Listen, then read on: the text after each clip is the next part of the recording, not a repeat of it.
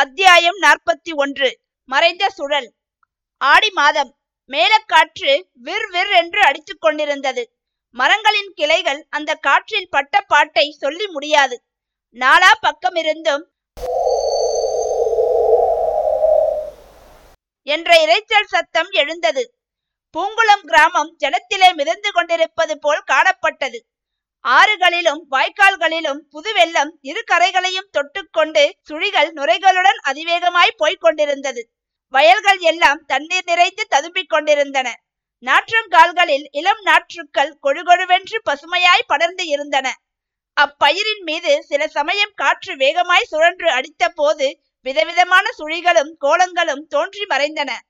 தடாகங்கள் நீர் நிறைந்து அலைமோதிக் கொண்டிருந்தன. தாமரையும் அள்ளியும் புத்துயிர் பெற்று தளதளவென்று விளங்கிய புதிய இலைகளையும் மொட்டுகளையும் விட்டு கொண்டிருந்தன. அங்கொன்றும் இங்கொன்றுமாக வளர்ந்திருந்த தாமரை பூக்களை மேலக்காற்று படாத பாடு படுத்திற்று. மிருகங்களும் பட்சிகளுக்கும் கூட புதுவெல்லம் வாழ்க்கையில் புதிய உற்சாகத்தை ஊட்டியிருப்பது போல் காணப்பட்டது. எருமை மாடுகள் தளர்ந்த நடையுடன் வந்து கொண்டிருந்தவை நீர் நிரம்பிய தடாகத்தை பார்த்ததும் அதிவேகமாய் பாய்ந்து வந்து தண்ணீரில் அமிழ்ந்தன. கொக்குகள் கூட்டம் கூட்டமாக பறந்து வந்து குளக்கரைகளில் புதிதாய் முளைத்து வரும் கோரைகளுக்கு மத்தியில் உட்கார்ந்து மௌனானந்தத்தில் ஆழ்ந்துவிட்டன. பசுமையான கோரைகளுக்கிடையில் அந்த தூய வெண்ணிற கொக்குகள் நின்ற நிலையும் அவற்றின் நிழல் கீழே தண்ணீரில் பிரதிபலித்த தோற்றமும் ஆகா, எப்பேற்பட்ட கைதேர்ந்த சித்திரக்காரன் எழுதிய சித்திரமோ இது என்று நம்மை அதிசயிக்க செய்தன. கல்யாணி பூங்குளத்துக்கு வந்து வண்டியை விட்டு இறங்கி வீட்டுக்குள் போனாலோ இல்லையோ, உடனே குடத்தை எடுத்து இடுப்பில் வைத்து கொண்டு, அத்தை நான் ஆற்றங்கரைக்கு போய் குளித்துவிட்டு வருகிறேன் என்று சொல்லிவிட்டு கிளம்பினாள்.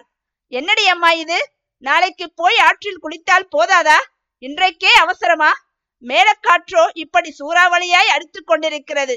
இந்த காற்றில் போனால் உடம்புக்குத்தான் ஆகுமா? நான் தனியாய் இருக்கும் போது நீ ஏதாவது உடம்புக்கு வருவித்து கொண்டு படுத்து கொண்டு விடாதே, என்னால் ஆகாது என்றாள் அத்தை. நன்றாய் இருக்கிறது, ஆற்றிலே புதுவெள்ளம் வந்திருக்கும் போது யாராவது வீட்டில் வெந்நீரில் குளிப்பார்களா? நான் மாட்டேன் என்று சொல்லிவிட்டு கல்யாணி கிளம்பி சென்றாள். நேரே அவள் பாழடைந்த கோவிலுக்குத்தான் சென்றாள் என்று சொல்லவும் வேண்டுமா? இந்த தடவை அவள் ஏமாற்றம் அடையவில்லை. மரத்தடியில் மேடை மீது முத்தையன் தலையில் கட்டிய முண்டாசுடன் உட்கார்ந்திருந்தான். அவனுடைய முகத்தில் குதூகலம் குடிகொண்டிருந்தது. கல்யாணியை பார்த்ததும் அவன், ஸ்ரீமதி கல்யாணி அம்மாள் வரவேணும், தங்களை எதிர்நோக்கி கொண்டுதான் இன்று காலை 6 மணியிலிருந்து காத்திருக்கிறேன் என்றான். கல்யாணி ஆனந்த பரவசமானாள். திடீரென்று தனக்கு இறகுகள் முளைத்து ஆகாசத்தில் பறப்பது போன்ற உணர்ச்சி அடைந்தாள். சென்ற 4 வருஷ காலத்தில் முத்தையன் ஒரு தடவையாவது இவ்வளவு சந்தோஷமாக அவளை வரவேற்றது கிடையாது. கல்யாணியின் கல்யாண பேச்சு ஆரம்பித்ததிலிருந்து அவர்களுக்குள் கோபமும் தாபமும் தான் அதிகமாய் இருந்தன அல்லவா? நான் இன்று உன்னை பார்ப்பது அதிர்ஷ்டவசந்தான், இத்தனை நேரம் திருப்பதிக்கு கிட்டத்தட்ட நான் போயிருக்க வேண்டியது என்றாள் கல்யாணி. ஓஹோ, அதென்ன சமாச்சாரம்? இதோ இந்த அக்ராசன பீடத்தில் அமர்ந்து எல்லாம் விவரமாக சொல்ல வேணும் என்றான் முத்தையன். அவளுடைய குடத்தை வாங்கி கீழே வைத்து அவளையும் அந்த மேடையில் உட்காரச் செய்தான். கல்யாணி அன்று நடந்ததையெல்லாம் ஒருவாறு சொன்னாள். ராயவரம் ஸ்டேஷனில் ரயிலுக்காக காத்து கொண்டிருந்த போது முத்தையனை பற்றிய பேச்சு காதில் விழுந்ததையும், கொள்ளிடக்கரைக்குத்தான் வந்திருப்பான் என்ற வார்த்தையை கேட்ட உடனே தான் திருப்பதிக்கு போகாமல் திரும்பி வந்து விட்டதையும் கூறினாள். கல்யாணி, உன்னுடைய இப்பேற்பட்ட அன்புக்கு நான் எந்த வகையில் தகுந்தவன் என்றுதான் தெரியவில்லை. உன்னுடைய அன்பை கூட ஒரு சமயம் நான் சந்தேகித்தேனே, அதை நினைத்தால் ஆச்சரியமாய் இருக்கிறது என்றான் முத்தையன். கல்யாணிக்கு அப்போது ரயில்வே ஸ்டேஷனில் காதில் விழுந்த இன்னும் சில விஷயங்கள் ஞாபகம் வந்தன. அவள் முகத்தில் உடனே துன்பக்குறி தோன்றிற்று. அதெல்லாம் சரிதான், ஆனால் என்று கேட்க ஆரம்பித்தவள் தயக்கமடைந்து நிறுத்திவிட்டாள். என்ன என்ன என்று முத்தையன் கேட்டான். கல்யாணி பேச்சை மாற்றி, ரயிலேறுகிற சமயத்தில் நான் வரவில்லை என்று சொல்லிவிட்டேன் அல்லவா? அப்பாவும் சின்னம்மாவும் என்ன நினைத்தார்களோ தெரியாது, என்னை பைத்தியம் என்றே முடிவு கட்டியிருப்பார்கள். ஸ்டேஷனில் இருந்தவர்கள் கூட என்னை பார்த்து சிரித்திருப்பார்கள் என்றாள். இவ்வளவு தானே கல்யாணி, நாம் 2 பேரும் பைத்தியங்கள்தான், பைத்தியங்களாகவே இருப்போம். சிரிக்கிறவர்கள் எல்லாம் சிரித்து கொள்ளட்டும், இன்னும் கொஞ்ச நாள் தானே சிரிப்பார்கள். நாம் இருவரும் கப்பலேறி ஆனந்தமாக கடல் பிரயாணம் செய்யும் போது அவர்களுடைய சிரிப்பு நம்மை தொடர்ந்து வரப்போகிறதா? அக்கறை சீமைக்கு போய் ஆனந்தமாய் காலங்கழிக்கும் போதுதான் அவர்களுடைய பரிகாசம் நம் காதில் விழப்போகிறதா? கல்யாணி, என்னுடைய வேலையெல்லாம் ஆகிவிட்டது.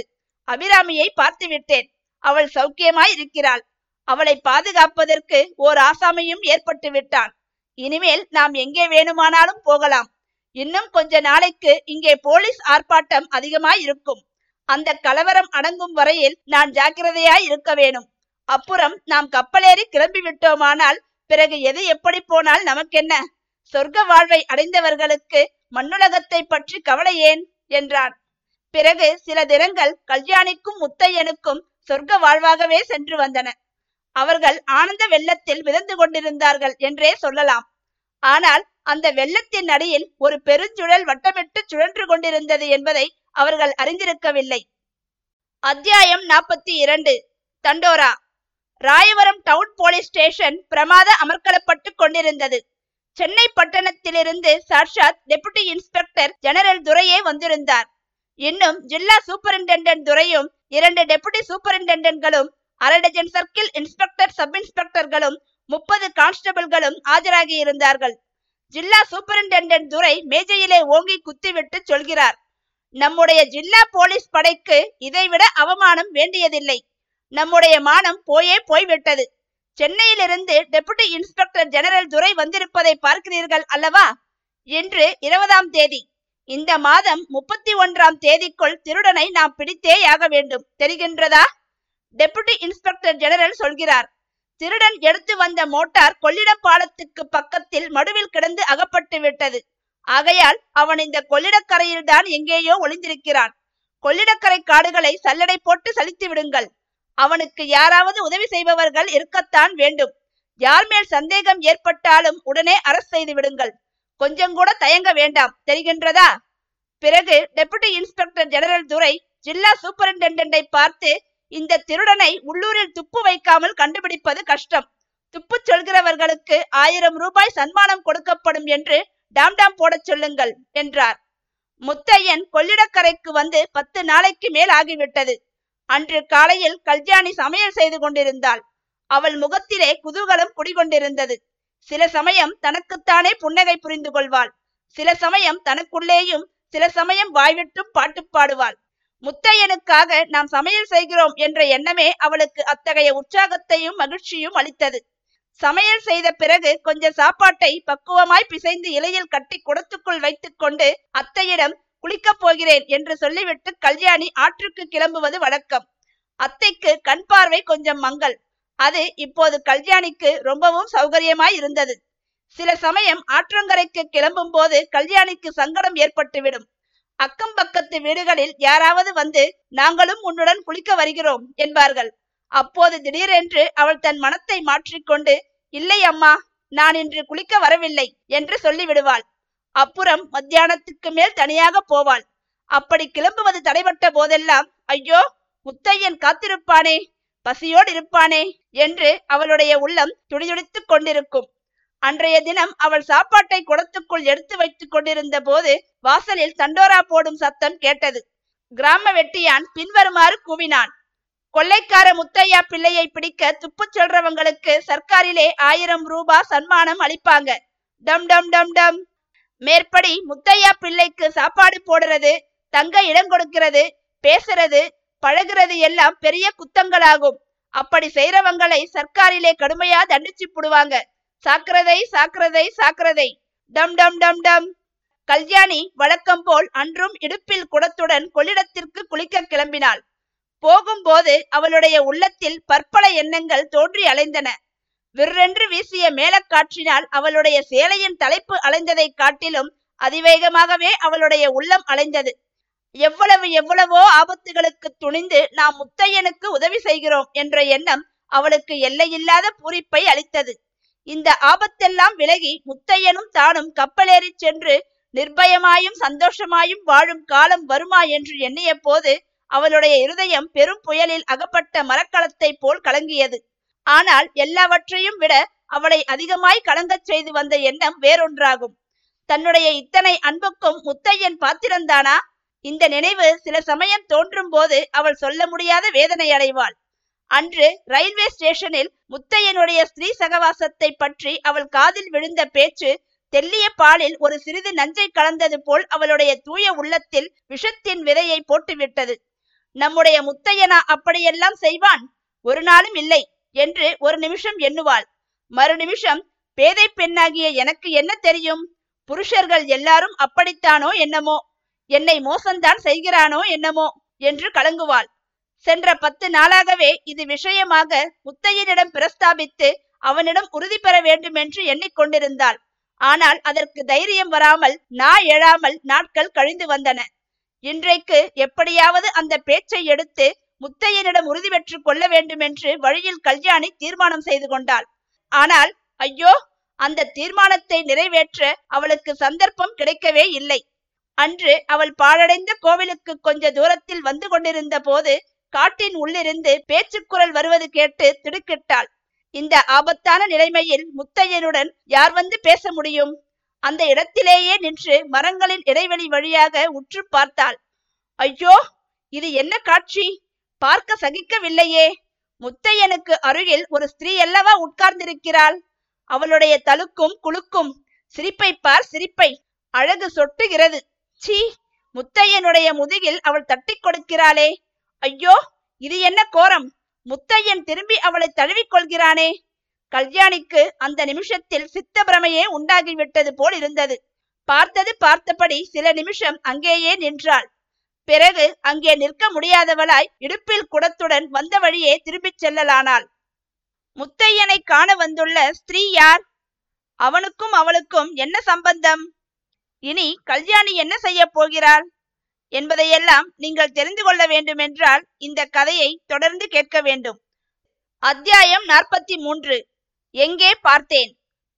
கண்ணால் கண்டதும் பொய், காதால் கேட்டதும் பொய், தீர விசாரிப்பதே மெய் என்று ஒரு முதுமொழி வழங்குகின்றது. மக்கள் இதன் உண்மையை உணர்ந்து நடக்காத காரணத்தினால் உலகத்தில் எத்தனையோ தவறுகள் நேரிட்டு விடுகின்றன. பேதை கல்யாணி இப்போது அப்படிப்பட்ட தவறுதான் செய்தாள். கண்ணால் கண்டதை நம்பிவிட்டாள். நம்பினால்தான் என்ன? அதற்காக அப்படி பைத்தியம் பிடித்துவிட வேண்டுமா?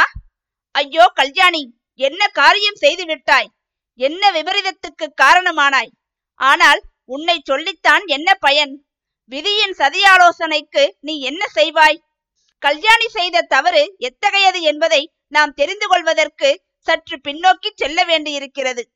கொஞ்சம் சென்னை வரையில் பிரயாணம் செய்து அங்கே நடந்தவற்றை கவனித்தல் அவசியமாய் இருக்கிறது.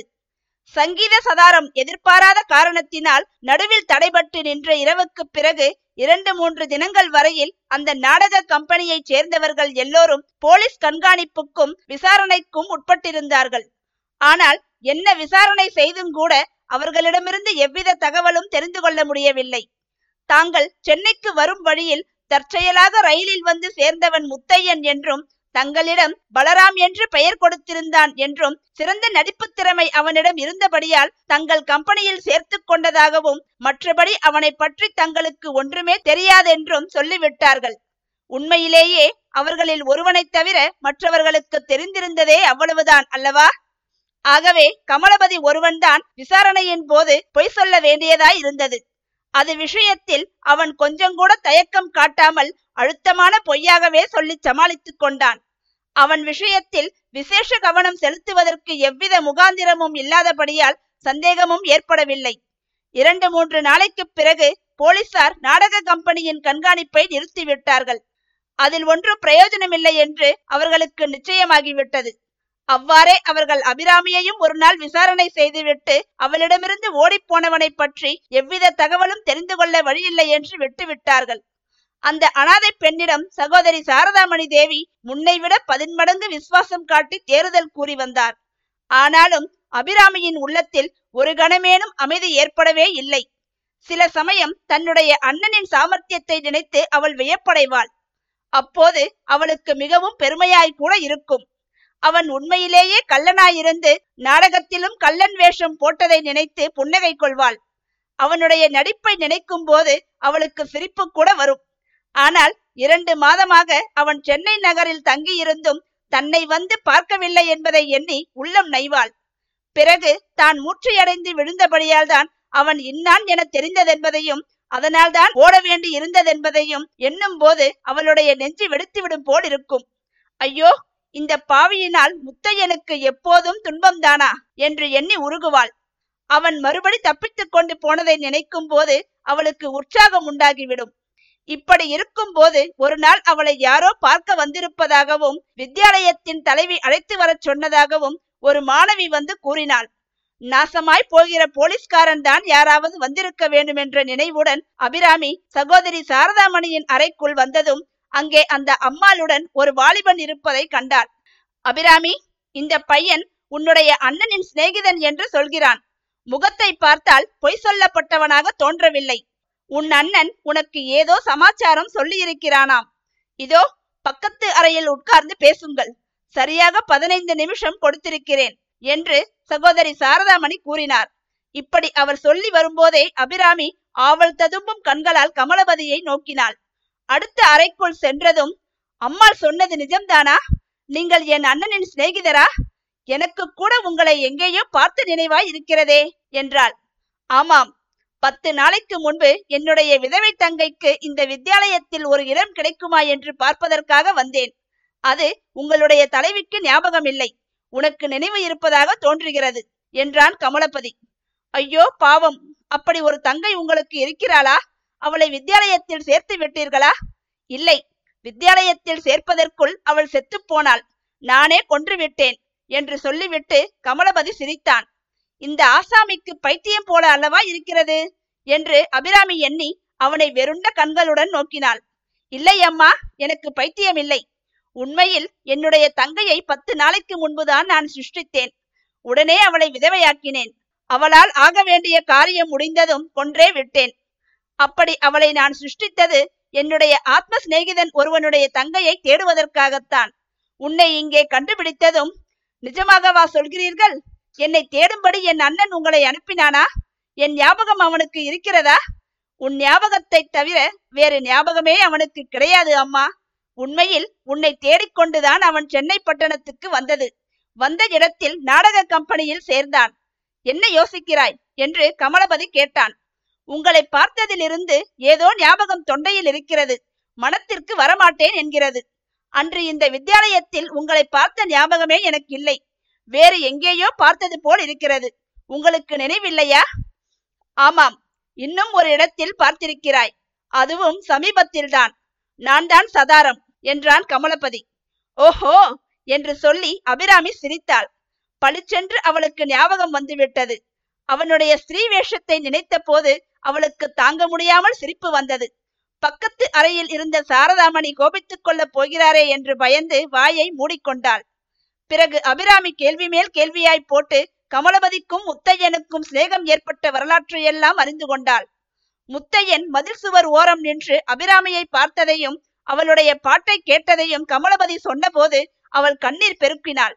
பிறகு முத்தையன் நாடக கம்பெனியுடனே மலாய் நாட்டுக்கு போக உத்தேசித்திருந்ததை சொன்னதும் அபிராமி, ஐயோ, அதெல்லாம் இந்த பாவினாலே தானே வீணாய் போயிற்று. நான் பெண்ணாய் பிறந்ததே என் அண்ணனுடைய துன்பத்துக்காகத்தான் என்று சொல்லி விம்மி அழத் தொடங்கினாள். கமலபதி அவளுக்கு ஆறுதல் கூறி தைரியம் சொன்னான். இப்போது ஒன்றும் மோசம் போய்விடவில்லை அபிராமி. உன் அண்ணனை தப்புவிக்கும் பொறுப்பு என்னுடையது. இந்த நிமிஷத்தில் அவன் எங்கே இருக்கிறான் என்று எனக்கு தெரியும். இன்னும் 2 நாளில் அவ்விடத்துக்கு கிளம்ப போகிறேன். எல்லா ஏற்பாடுகளும் செய்து விட்டேன்.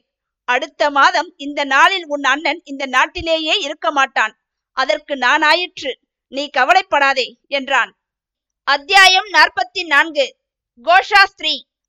மதுரை ஒரிஜினல் மீனாட்சி சுந்தரேஸ்வரர் நாடக கம்பெனியில் தபலா வாசிக்கும் சாயபு ஒருவர் இருந்தார்.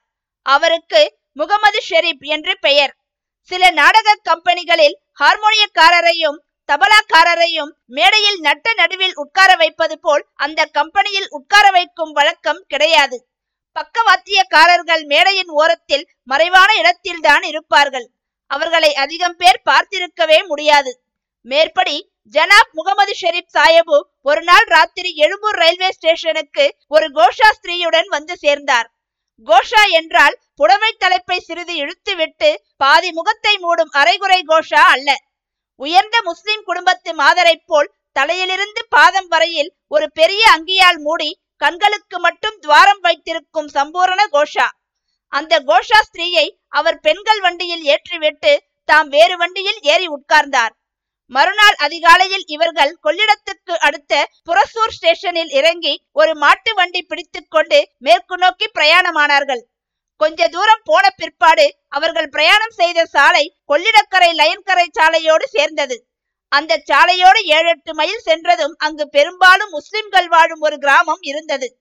வண்டியை அவ்விடத்திலேயே நிறுத்திவிட்டு, நாங்கள் திரும்பி வரும் வரை காத்திரு என்று வண்டிக்காரனிடம் சொல்லிவிட்டு சாயபுவும் கோஷா ஸ்திரீயும் கொள்ளிடத்து படுகையில் இறங்கி சென்றார்கள். முத்தையன் பாழடைந்த கோயிலுக்கு அருகில் நாவல் மரத்தின் வேரில் தலையை வைத்து படுத்த வண்ணமாக கல்யாணிக்கு கோபம் வரும்போது அவளுடைய புருவங்கள் எப்படி வளைகின்றன என்பதை தன் மனக்கண்ணின் முன்னால் கொண்டுவர பிரயத்தனப்பட்டு கொண்டிருந்தான்.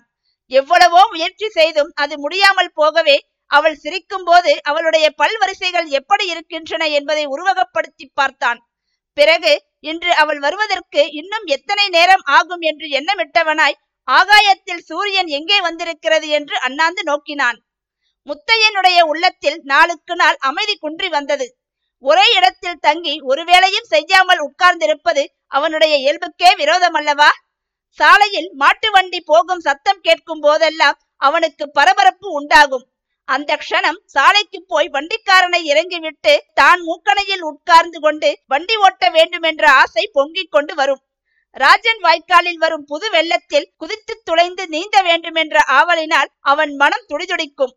எங்கேயாவது மாடு அம்மா என்று கத்துவது காதில் விழுந்தால் ஓடிப்போய் அதை பிடித்து குளத்தில் கொண்டு போய் குளிப்பாட்ட வேண்டும் என்று தோன்றும்.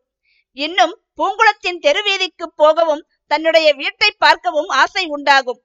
காலை நேரத்தில் கோவில் பிரகாரத்தில் உள்ள பவளமல்லி மரத்தின் அடியில் புஷ்ப பாவாடை விரித்திருக்குமே, அதை போய் இப்போதே பார்க்க வேண்டும் என்ற ஆர்வம் பொங்கிக் கொண்டு கிளம்பும். இவ்வளவு ஆவல்களையும் அடக்கிக் கொண்டு முத்தையன் பொறுமையுடன் இருப்பதை சாத்தியமாக செய்தவள் கல்யாணிதான். அவள் மட்டும் தினம் ஒரு தடவை வந்து கொண்டிராவிட்டால் அவனால் அங்கு இத்தனை நாள் இருந்திருக்கவே முடியாது. ஆயிற்று, இன்னும் கொஞ்ச நேரத்திற்கெல்லாம் கல்யாணி வந்து விடுவாள் என்ற நினைப்பில் அவனுக்கு காலை நேரமெல்லாம் போய்விடும். அவளும் தானுமாய் கப்பல் பிரயாணம் செய்ய போவதையும் மலாய் நாட்டில் ஆனந்தமாய் வாழ்க்கை நடத்த போவதையும் பற்றி மனோராஜ்யம் செய்வதில் மாலை நேரத்தின் பெரும்பகுதியை கழிப்பான். அன்று முத்தையன் மரக்கிளைகளின் இடைவெளி வழியாக ஆகாயத்தில் சூரியன் வந்திருக்கும் இடத்தை பார்த்துவிட்டு கல்யாணி வருவதற்கு இன்னும் 2 நாழிகை பிடிக்கும் என்று எண்ணமிட்டான். அவள் வரும்போது தான் எங்கேயாவது ஒளிந்து கொண்டு அவள் என்ன செய்கிறாள் என்று வேடிக்கை பார்க்கலாமா என்பதாக ஒரு யோசனை அவன் மனதில் தோன்றிற்று. அப்படி நான் ஒளிந்து கொண்டால் அவள் பயத்துடன் அப்புறமும் இப்புறமும் கண்களை சுழற்றி பார்ப்பாள் அல்லவா? அவளுடைய புருவங்கள் நெறிந்து வளையும் அல்லவா? அந்த தோற்றம் எவ்வளவு அழகாய் இருக்கும் என்று அவன் எண்ணமிட்டு கொண்டிருக்கும் போதே சலசலவென்று செடிகள் அலையும் சப்தம் கேட்க திடுக்கிட்டு சப்தம் வந்த திசையை நோக்கினான். அவனுக்கு எதிரே தலைமுதல் கால்வரை கோஷா அங்கி தரித்த உருவம் ஒன்று வரவே ஒரு கன நேரம் அவன் பதறிப்போனான். சட்டென்று கீழே பக்கத்தில் கிடந்த ரிவால்வரை எடுத்துக்கொண்டு துள்ளி எழுந்தான். யாரது என்று அதட்டிய குரலில் கேட்டு கை துப்பாக்கியை நீட்டி பிடித்தான். கோஷா அங்கியின் உள்ளிருந்து கிண்கிணி சப்திப்பது போன்ற சிரிப்பு சத்தம் கேட்டது. அடுத்த நிமிஷம் அங்கி எடுத்தறியப்பட உள்ளிருந்து திவ்ய சௌந்தரியம் பொருந்திய மோகன ஸ்ரீ உருவம் ஒன்று வெளிப்பட்டது. நீதானா கமலபதி?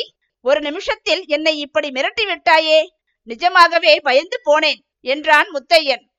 ஆம், அந்த கோஷாஸ்திரி உண்மையில் பெண் உருவத்தில் இருந்த கமலபதிதான். கொள்ளிடக்கரை பிரதேசத்தில் முத்தையனை பிடிப்பதற்கு பலமான போலீஸ் ஏற்பாடுகள் நடக்கின்றன என்பதை அறிந்து இம்மாதிரி வேஷத்தில் வந்தால்தான் சந்தேகம் ஏற்படாமல் அவனை பார்க்க முடியும் என்று தீர்மானித்துத்தான் அவன் அப்படி பெண் வேஷம் தரித்து கோஷாவாக மாறி இங்கே வந்தது. அபிராமியிடம் அன்று நான் தான் சதாரம் என்று அவன் சொன்னபோது இந்த யோசனை அவன் மனத்தில் உதயமாயிற்று. ஐயோ, துரதிருஷ்டவசமாக அவனுக்கு பெண் வேஷம் அவ்வளவு நன்றாக பழித்தல்லவா இருந்துவிட்டது. நாடகத்தில் அவனை பார்த்திருக்கும் நாமே ஒரு நிமிஷம் மயங்கி போய்விட்டோம் என்றால் பேதை கல்யாணி என்ன கண்டாள்? அவனை ஓர் இளமங்கை என்றே அவள் கருதிவிட்டதில் வியப்பில்லை அல்லவா? ஆஹா, அதனுடைய பலன்தான் எவ்வளவு விபரீதமாக போய்விட்டது. கல்யாணியின் சந்தேகத்தினால் ஏற்பட போகும் விளைவு யாது? முத்தையனும் கல்யாணியும் சேர்கிறார்களா அல்லது விதியின் சூழ்ச்சியில் அகப்படுகிறார்களா என்பதையெல்லாம் நீங்கள் தெரிந்து கொள்ள வேண்டுமென்றால் இந்த கதையை தொடர்ந்து கேட்க வேண்டும். அத்தியாயம் 45, சாஸ்திரியின் வியப்பு. நாடகம் பார்த்த அன்றிரவு சப் இன்ஸ்பெக்டர் சர்வோத்தம சாஸ்திரியின் மீது அவருடைய மனைவிக்கு வந்த கோபம் தனியவே இல்லை. திரும்பி ஊருக்கு போகும் வழியெல்லாம் நல்ல உத்தியோகம், நல்ல வயிற்று பிழைப்பு, ஒன்றும் அறியாத பெண் பிள்ளைகளை சந்தியில் இழுத்துத்தான உங்கள் உத்தியோகம் நடக்க வேண்டும், நன்றாய் இருக்கிறது நீங்கள் திருடனை பிடிக்கிற அழகு என்று ஸ்ரீமதி மீனாட்சி அம்மாள் சாஸ்திரியாரை வெகுவாக சண்டை பிடித்ததோடு சில தடவை கண்ணீர் கூட பெருக்கிவிட்டாள். அபிராமியையும் தன்னையும் சாஸ்திரியார் அந்த மாதிரி உள்நோக்கம் ஒன்றை வைத்துக் கொண்டு நாடகத்துக்கு அழைத்து போனதை நினைக்க நினைக்க அவளுக்கு ஆத்திரம் பற்றி கொண்டு வந்தது. சாஸ்திரியாருடைய மனோநிலையோ இதற்கு நேர் விரோதமாய் இருந்தது. திருடனை பிடிக்காவிட்டாலும் அவன் இத்தனை நாளும் இருந்த இடத்தை சாமர்த்தியமாய் கண்டுபிடித்து விட்டார் அல்லவா, அதனால் போலீஸ் இலாக்காவில் அவர் மீதிருந்த சந்தேகமும் அடிபட்டு போயிற்று. இதனாலெல்லாம் அவருடைய மனத்தில் முன்னைவிட அதிக உற்சாகம் இருந்தது. ஆனால் இதை தம் மனைவியிடம் காட்டிக்கொள்ளாமல் மன்னிப்பு கேட்பது போல் பாவனை செய்து அவளை ஒருவாறு சமாதானம் பண்ணி திருப்பரங்கோவிலில் கொண்டு போய் சேர்த்தார். பிறகு அவர், இந்த முத்தையன் விஷயம் பைசலாகும் வரையில் நமக்கு வீட்டில் இனிமேல் அமைதி இராது, ஆகையால் அவனை பிடித்து விட்டுத்தான் வீட்டுக்கு வருகிறது என்று மனத்திற்குள் தீர்மானித்துக் கொண்டு வெளிக்கிளம்பினார். மேற்கே கல்லணை முதல் கிழக்கே சமுத்திரம் வரையில் ஆங்காங்கு எல்லை வகுத்து கொண்டு கொள்ளிடக்கரை பிரதேசத்தை போலீசார் சல்லடை போட்டு சலித்துக் கொண்டிருந்தார்கள். சப் இன்ஸ்பெக்டர் சர்வோத்தம சாஸ்திரிக்கும் அவருடைய தலைமையில் இருந்த போலீஸ் படைக்கும் புரசூர் ஸ்டேஷன் முதல் பூங்குளம் வரையில் உள்ள பிரதேசம் விழுந்திருந்தது. கொள்ளிடப்படுகையில் காடு அதிகமுள்ள பிரதேசம் இதுதான். சேர்ந்தாற்போல் ஊர்கள் அதிகமுள்ள இடமும் இதுதான். முத்தையனுடைய சொந்த ஊர் பூங்குளம் ஆகையால் அந்த ஊருக்கு சமீபமாக அவன் வந்திருக்க மாட்டான் என்று முதலில் கருதப்பட்டது. ஆனாலும் அப்படி அலட்சியம் செய்யக்கூடாதென்று சாஸ்திரியார் கருதி அந்த ஊருக்கு பக்கத்திலும் நன்றாய் தேடிவிட வேண்டியதுதான் என்று தீர்மானித்தார்.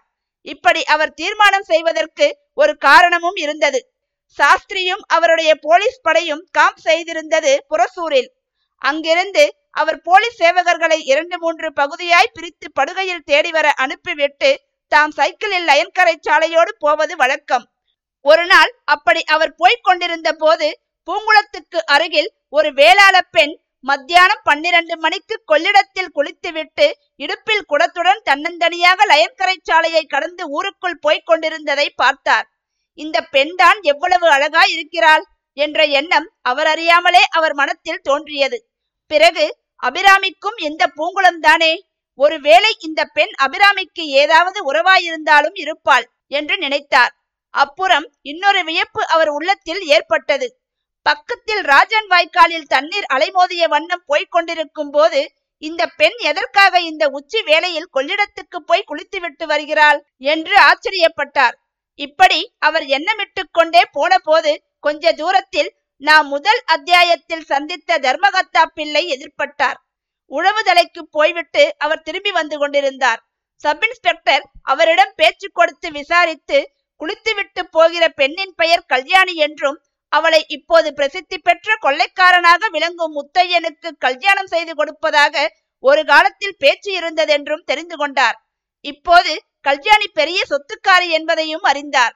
இதை கேட்டது முதல் அவர் மனத்தில் இன்னதென்று விவரம் தெரியாத ஒரு குழப்பம் குடிகொண்டது. நம்முடைய தேடலுக்கும் இந்த பெண்ணுக்கும் ஏதோ சம்பந்தம் இருக்கிறது என்று அவருடைய உள்ளுணர்வு சொல்லிற்று. ஆனால் என்னமாய் அதை கண்டுபிடிப்பது? பகிரங்கமாய் விசாரித்து பலன் இல்லாமற் போனால் பைத்தியக்காரத்தனமாக முடியுமே. அன்று சாஸ்திரி இரவு 11 மணிக்குத்தான் வந்து காம்பில் படுத்தாரானாலும் தூக்கம் என்னமோ வரவில்லை. பூங்குளம், கல்யாணி, முத்தையன், அபிராமி, இப்படியே அவருடைய எண்ணங்கள் சுழன்று கொண்டிருந்தன. மறுநாள் எப்படியும் பூங்குளத்துக்கு பக்கத்தில் உள்ள காடுகளை நன்றாய் சோதனை போடுவது என்று அவர் தீர்மானித்தார். மறுநாள் காலையில் அவர் போலீஸ்காரர்களை பிரித்துவிட்டு அவர்கள் எங்கெங்கே போக வேண்டும், என்னென்ன செய்ய வேண்டும் என்று சொல்லிக் கொண்டிருந்த போது புரசூர் ரயில்வே ஸ்டேஷனில் சாதாரண உடுப்புடன், அதாவது மஃப்டியில் இருந்து இறங்கி ஏறுபவர்களை கவனிக்கும்படி உத்தரவு பெற்றிருந்த போலீஸ்காரன் அவரிடம் வந்து, அன்று காலை பாசஞ்சரில் சாயபு ஒருவர் ஒரு கோஷா ஸ்திரீயுடன் வந்து இறங்கி பாச்சாபுரம் என்ற ஊருக்கு வண்டி பேசிக்கொண்டு சென்றதாக தெரிவித்தான். அதை கேட்ட சப் இன்ஸ்பெக்டர் பலமாக சிரித்தார். ஓஹோ, அப்படியா? திருடன் மறுபடி மதராசுக்கு போய் அங்கே கோஷா வேஷம் போட்டுக்கொண்டு ஒரு சாயபுவையும் கூட அழைத்து கொண்டு நம்மிடம் அகப்பட்டுக் கொள்வதற்காக திரும்பி வந்திருக்கிறானோ என்றார். இப்போதெல்லாம் சாஸ்திரிக்கு மற்றவர்கள் கொண்டு வரும் துப்பு எதிலும் நம்பிக்கை ஏற்படுவதில்லை. முத்தையனை பற்றிய தகவல் வேறு யாராலும் கண்டுபிடிக்க முடியாதென்றும் தம் ஒருவரால் தான் அவனை கண்டுபிடிக்க முடியும் என்றும் ஒரு எண்ணம் அவர் மனத்தில் வேறொன்று இருந்தது. ஆகவே மேற்படி துப்பில் அவருக்கு அதிக சிரத்தை ஏற்படவில்லை. ஆனாலும் அதை அடியோடு அலட்சியம் செய்து விடுவதாகவும் அவருக்கு உத்தேசமில்லை. மேற்கண்டவாறு அவர் கேலியாய் பேசிக் கொண்டிருந்த போதே மனத்திற்குள், பாச்சாபுரம் பூங்குளத்துக்கு பக்கத்தில் தானே இருக்கிறது, அங்கே இந்த கோஷாஸ்திரி மர்மத்தையும் விசாரித்து விட்டால் போகிறது என்று எண்ணிக்கொண்டார். அத்தியாயம் 46. குடம் உருண்டது. பாச்சாபுரம் கடை தெருவில் உண்மையாகவே ஒரு மாட்டு வண்டி கிடக்கத்தான் செய்தது. அதை லயன் கரையிலிருந்தே பார்த்த சர்வோத்தம சாஸ்திரி தம் பின்னோடு வந்த உடுப்பணியாத போலீஸ்காரனை அனுப்பி அதில் யார் வந்தது என்று விசாரித்து வர சொன்னார். வண்டிக்காரன் கடை தெருவில் இருந்த மிட்டாய் கடையில் இட்லி சாப்பிட்டுக் கொண்டிருந்தான். அவனை கேட்டதற்கு, ஆமாம், ஒரு சாயபுவும் அவர் சம்சாரமும்தான் வந்தார்கள். மத்தியானமாய் ஸ்டேஷனுக்கு திரும்பி விடுகிறோம் என்று என்னை இருக்க சொல்லியிருக்கிறார்கள் என்றான். போலீஸ்காரன் ஊருக்குள் போய் இரண்டொரு முஸ்லிம்களை, ஒரு சாயபுவும் ஒரு கோஷாஸ்திரியும் இங்கே வந்தார்களா என்று விசாரித்தான். அவர்கள், வந்தார்கள், வரவில்லை, நீ என்னத்திற்கு விசாரிக்கிறாய் என்று சண்டைக்கு வந்து விட்டார்கள். போலீஸ்காரன் திரும்பி வந்து சாஸ்திரியிடம் சொன்னான். அவருடைய பழைய நம்பிக்கை உறுதிப்பட்டது. இருந்த போதிலும், நீ இங்கேயே இருந்து அந்த வண்டியில் ஒரு கண் வைத்திரு, பின்னால் வரும் போலீஸ்காரர்களை மேலே அனுப்பிவிடு, நான் முன்னால் போகிறேன் என்று சொல்லிவிட்டு கிளம்பினார். அவரும் இந்த மஃப்டி போலீஸ்காரனும் மட்டும் சைக்கிளில் வந்தார்கள். மற்றவர்கள் பின்னால் நடந்து வந்தார்கள். இருபுறத்திலும் உள்ள காடுகளை துளாவிக் கொண்டு வந்தபடியால் அவர்கள் வருவதற்கு நேரமாயிற்று. சர்வோத்தம சாஸ்திரியின் எண்ணமெல்லாம் பூங்குளத்திலேயே இருந்தது. பூங்குளத்திலும் கல்யாணியின் மீதே இருந்தது.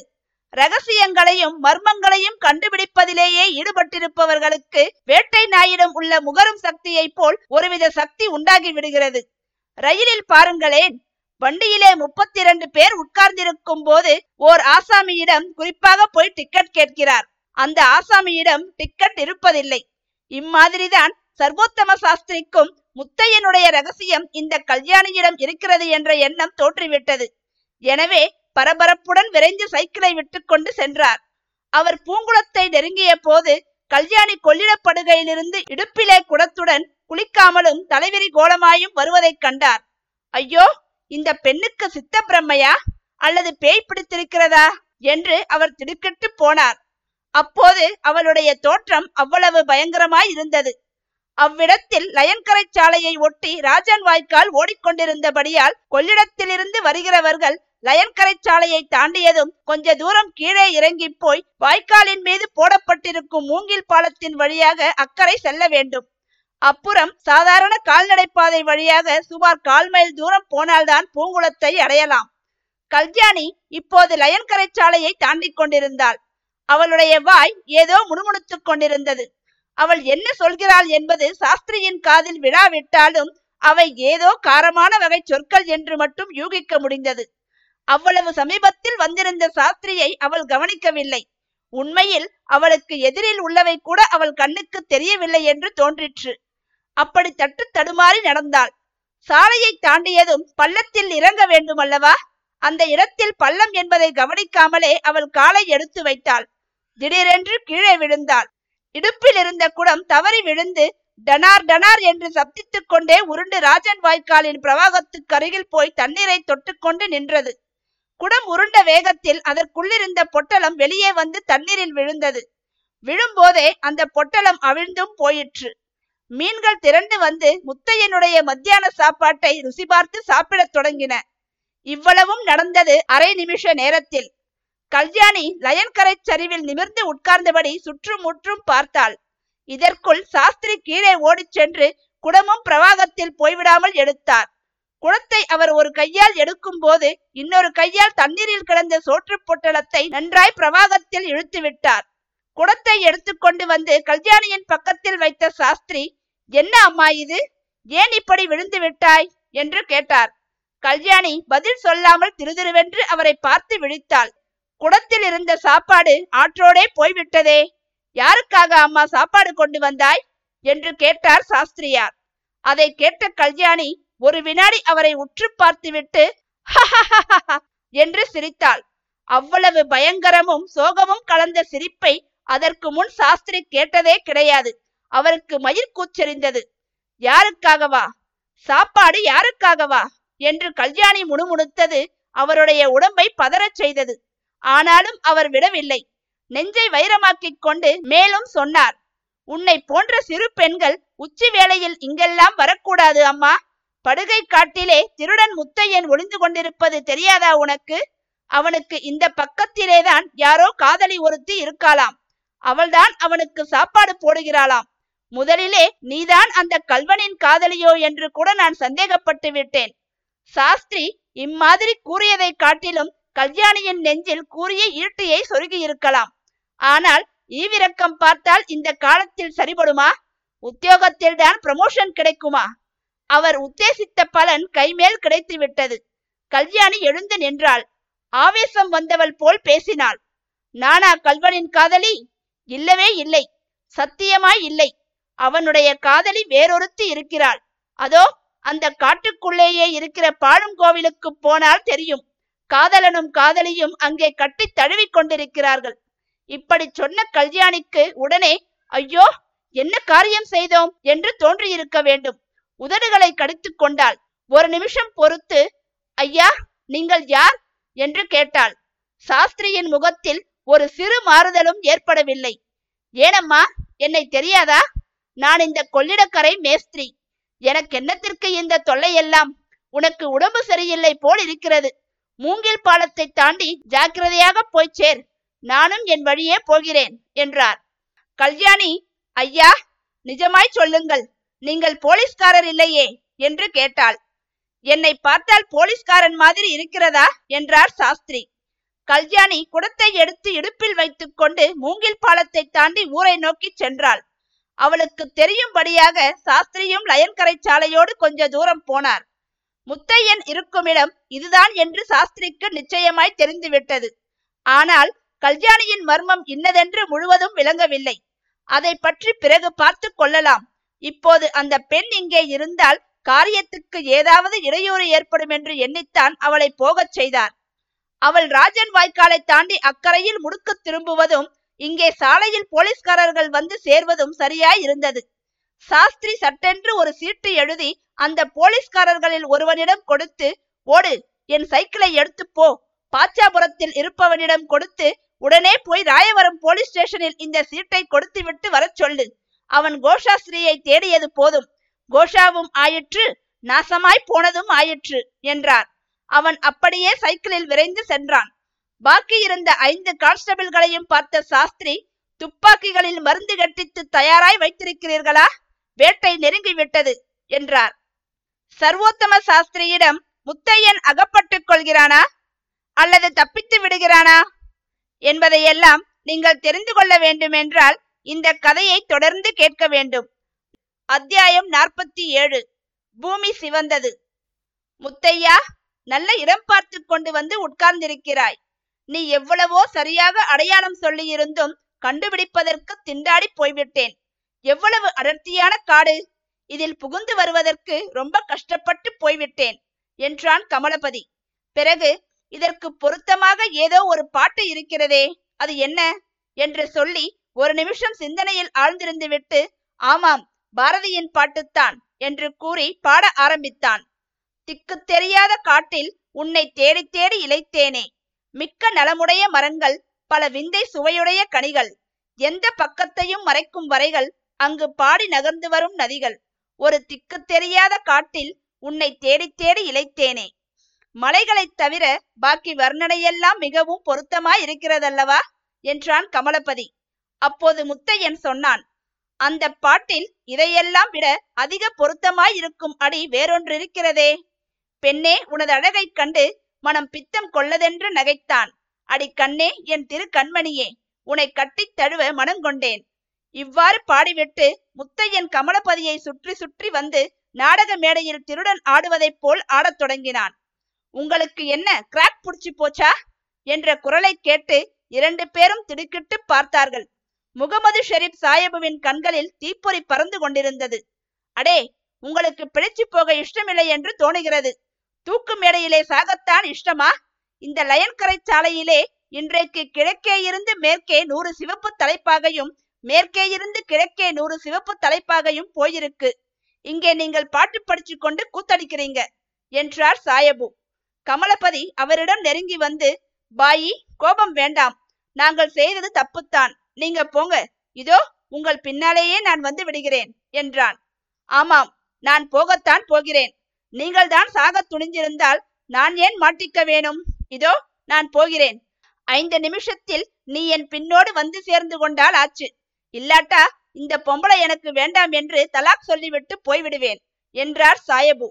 பிறகு முத்தையன் முதுகில் தட்டி கொடுத்து, தேக்கோ உச்சார் என்று ஜாக்கிரதைப்படுத்திவிட்டு காட்டுக்குள் புகுந்து போகத் தொடங்கினார். கமலபதி, முத்தையா, நானும் போக வேண்டியதுதான், எனக்கென்னமோ போக இஷ்டமே இல்லை, உன்னுடன் இந்த காட்டில் இப்படியே இருந்து காலங்கழித்து விடலாம் என்று தோன்றுகிறது, ஆனால் முடியாத காரியத்தை பற்றி யோசித்து என்ன பிரயோஜனம், நான் போகிறேன், நான் சொன்னதெல்லாம் ஞாபகம் இருக்கட்டும் என்றான்.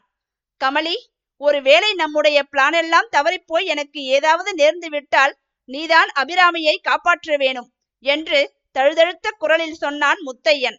சரிதான் போ, நம்முடைய பிளான் எதற்காக தவறி போக வேணும், எல்லாம் சரியாய் நடக்கும் பார், இன்னும் 10 நாளில் நீ ஷெரீப் சாஹிபுடன் போய் காரைக்காலில் கப்பல் ஏறிவிடப் போகிறாய், நாங்கள் உன்னை சென்னை துறைமுகத்தில் சந்திக்கப் போகிறோம், அங்கே அபிராமியை பார்க்கும் போது மட்டும் எங்க அப்பா குதிரைக்குள் இல்லை என்று ஏதாவது அழுதுகிழுது வைக்காதே, சரி நான் போய் வருகிறேன் என்று கமலபதி கிளம்பினான். கிளம்பினவனை முத்தையன் கையை பிடித்து தன் பக்கத்தில் உட்கார வைத்து கட்டி தழுவிக்கொண்டான். நீ என்னமோ சொல்கிறாய், ஆனால் எனக்கு மட்டும் நம்பிக்கை ஏற்படவில்லை, உன்னை நான் பார்ப்பது கடைசி தடவையோ என்னமோ, யார் கண்டது என்று முத்தையன் சொன்ன போது அவனுடைய கண்களில் நீர் துளிர்த்தது. அப்போது கமலபதி தன் முகத்தில் புன்னகை வருவித்துக் கொண்டு, அது இருக்கட்டும் முத்தையா, இப்போது ஸ்ரீமதி கல்யாணி தேவியார் நம்மை பார்த்தால் என்ன நினைத்துக் கொள்வார்கள் என்றான். முத்தையன் கலகலவென்று நகைத்தான். நினைத்துக் கொள்வது என்ன, ஆபத்துதான், சரி நேரமாய்விட்டது, போய் வா என்றான். ஓஹோ, கல்யாணி வரும் நேரமாய்விட்டது என்கிறாயா, நான் அவளை பார்த்துவிட்டுத்தான் போகிறேனே, ஒரு சக்களத்தி சண்டை போட்டு பார்க்கலாம் என்றான் கமலபதி. ஐயோ வேண்டாம், நீ போய் வா என்றான் முத்தையன். கமலபதி கோஷா அங்கியை கையில் சுருட்டி எடுத்துக்கொண்டு திரும்பி திரும்பி பார்த்து சிரித்துக்கொண்டே சென்று காட்டுக்குள் மறைந்தான். கமலபதி போய் சுமார் 1/2 மணி இருக்கும்.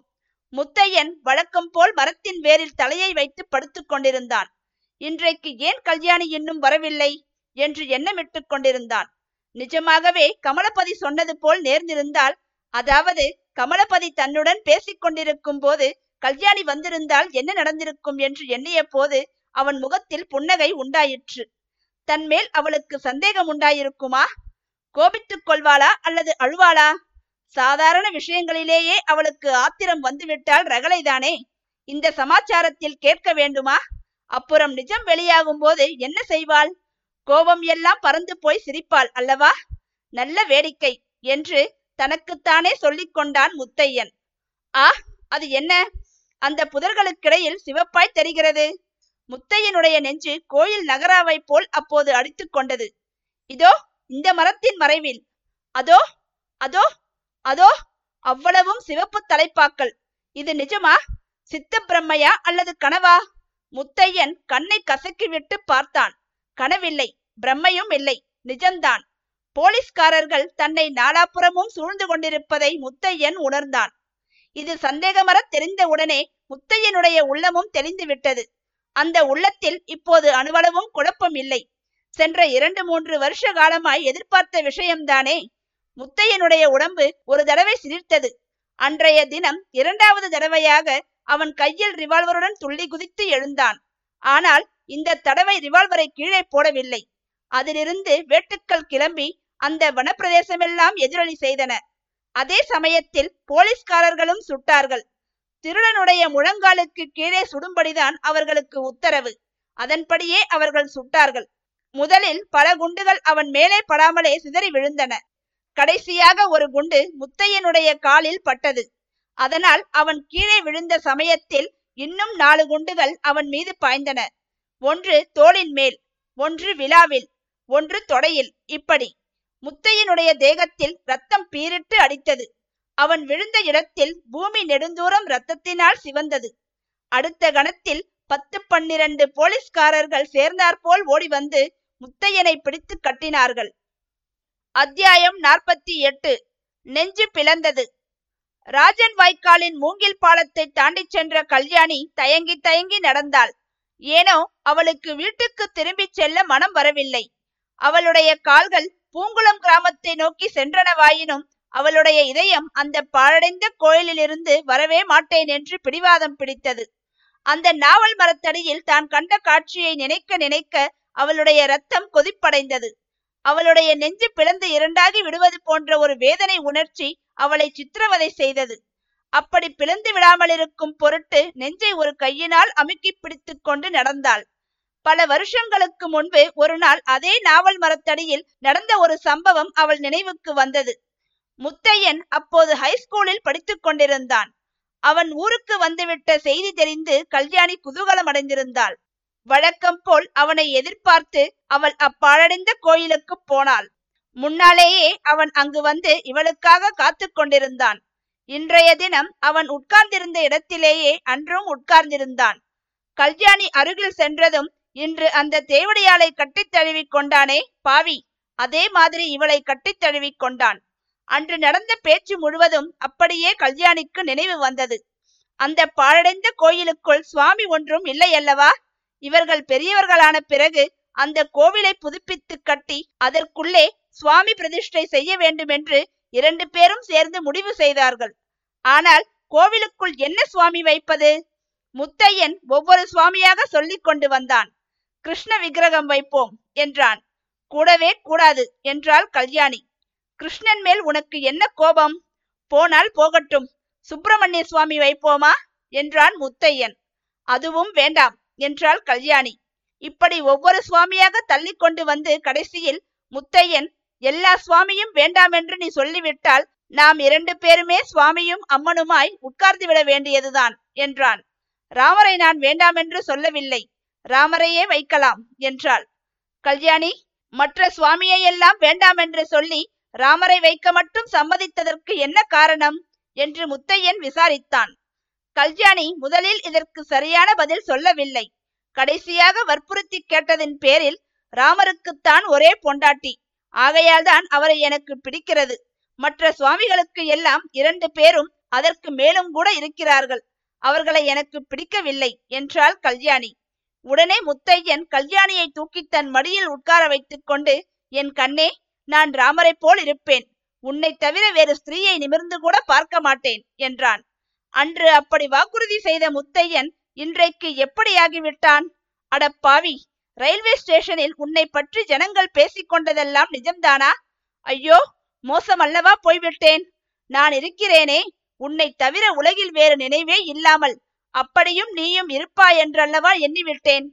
உனக்காகவா நான் இந்த சொத்து, சுதந்திரம், வீடு, வாசல் எல்லாவற்றையும் விட்டுவிட்டு கப்பலேறி வர தயாராயிருந்தேன்? ஐயோ, என்ன அசடாய் போனேன்! ஆஹா, இது என்ன உலகம்! சூதும் வாதும் பொய்யும் புனை சுருட்டும் நிறைந்த உலகம்!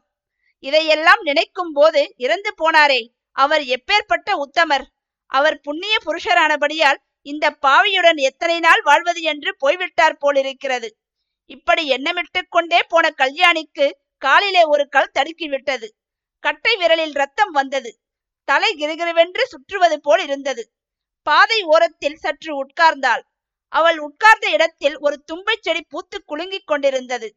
கல்யாணி ஒரு தும்பை பூவை பறித்தாள். என்னுடைய அன்பு இந்த தும்பை பூவை போல் அவ்வளவு பரிசுத்தமாய் இருந்தது, அதை இப்படி கசக்கி எரிந்து விட்டானே பாவி என்று எண்ணிய வண்ணம் அந்த பூவை கசக்கினாள். திடீரென்று அவளுடைய உள்ளத்தின் எந்த மூலையிலிருந்தோ ஒரு எண்ணம் உதயமாயிற்று. ஒருவேளை நாம் பார்த்தது பொய்யோ, வெறும் பிரம்மையாயிருக்குமோ என்ற சந்தேகம் ஏற்பட்டு வினாடிக்கு வினாடி அதிகமாயிற்று. அந்த ஸ்திரீ யார்? அவள் எப்படி அங்கே வந்திருப்பாள்? என்ன தப்பு பண்ணிவிட்டோம்? மலமளவென்று அருகில் போய் உண்மையை கண்டுபிடிக்காமல் தூர இருந்தபடியே வந்துவிட்டோமே என்று எண்ணி கல்யாணி தவித்தாள்.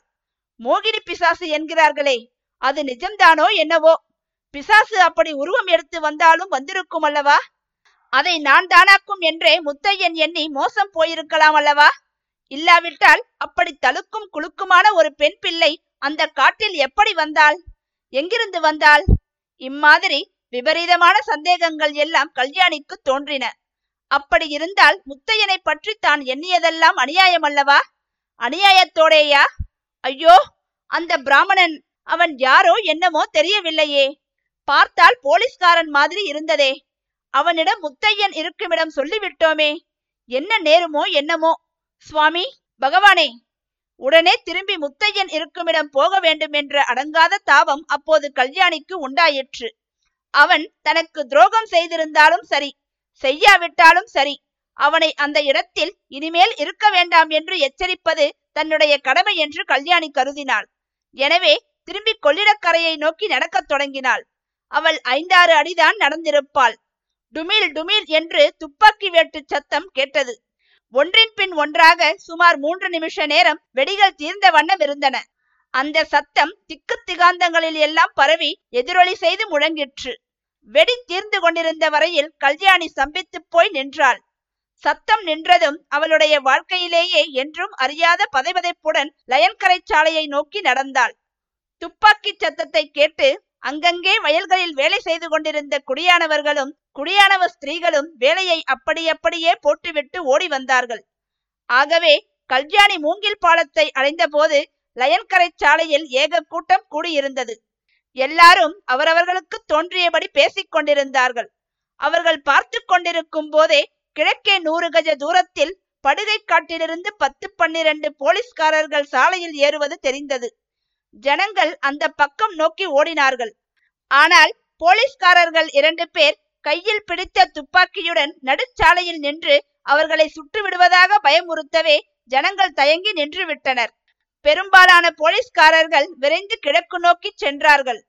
கும்பலாக சென்ற அவர்களுக்கு மத்தியில் 4 சேவகர்கள் காயம்பட்ட மனிதன் ஒருவனை தூக்கி கொண்டு போவது தெரிந்தது. கல்யாணி இதையெல்லாம் பார்த்தாள். செத்து போய்விட்டான் என்று சிலரும், இல்லை சாகவில்லை, காயம் மட்டும் பலம் என்று சிலரும் பேசியதெல்லாம் அவள் காதில் அரைகுறையாய் விழுந்தது.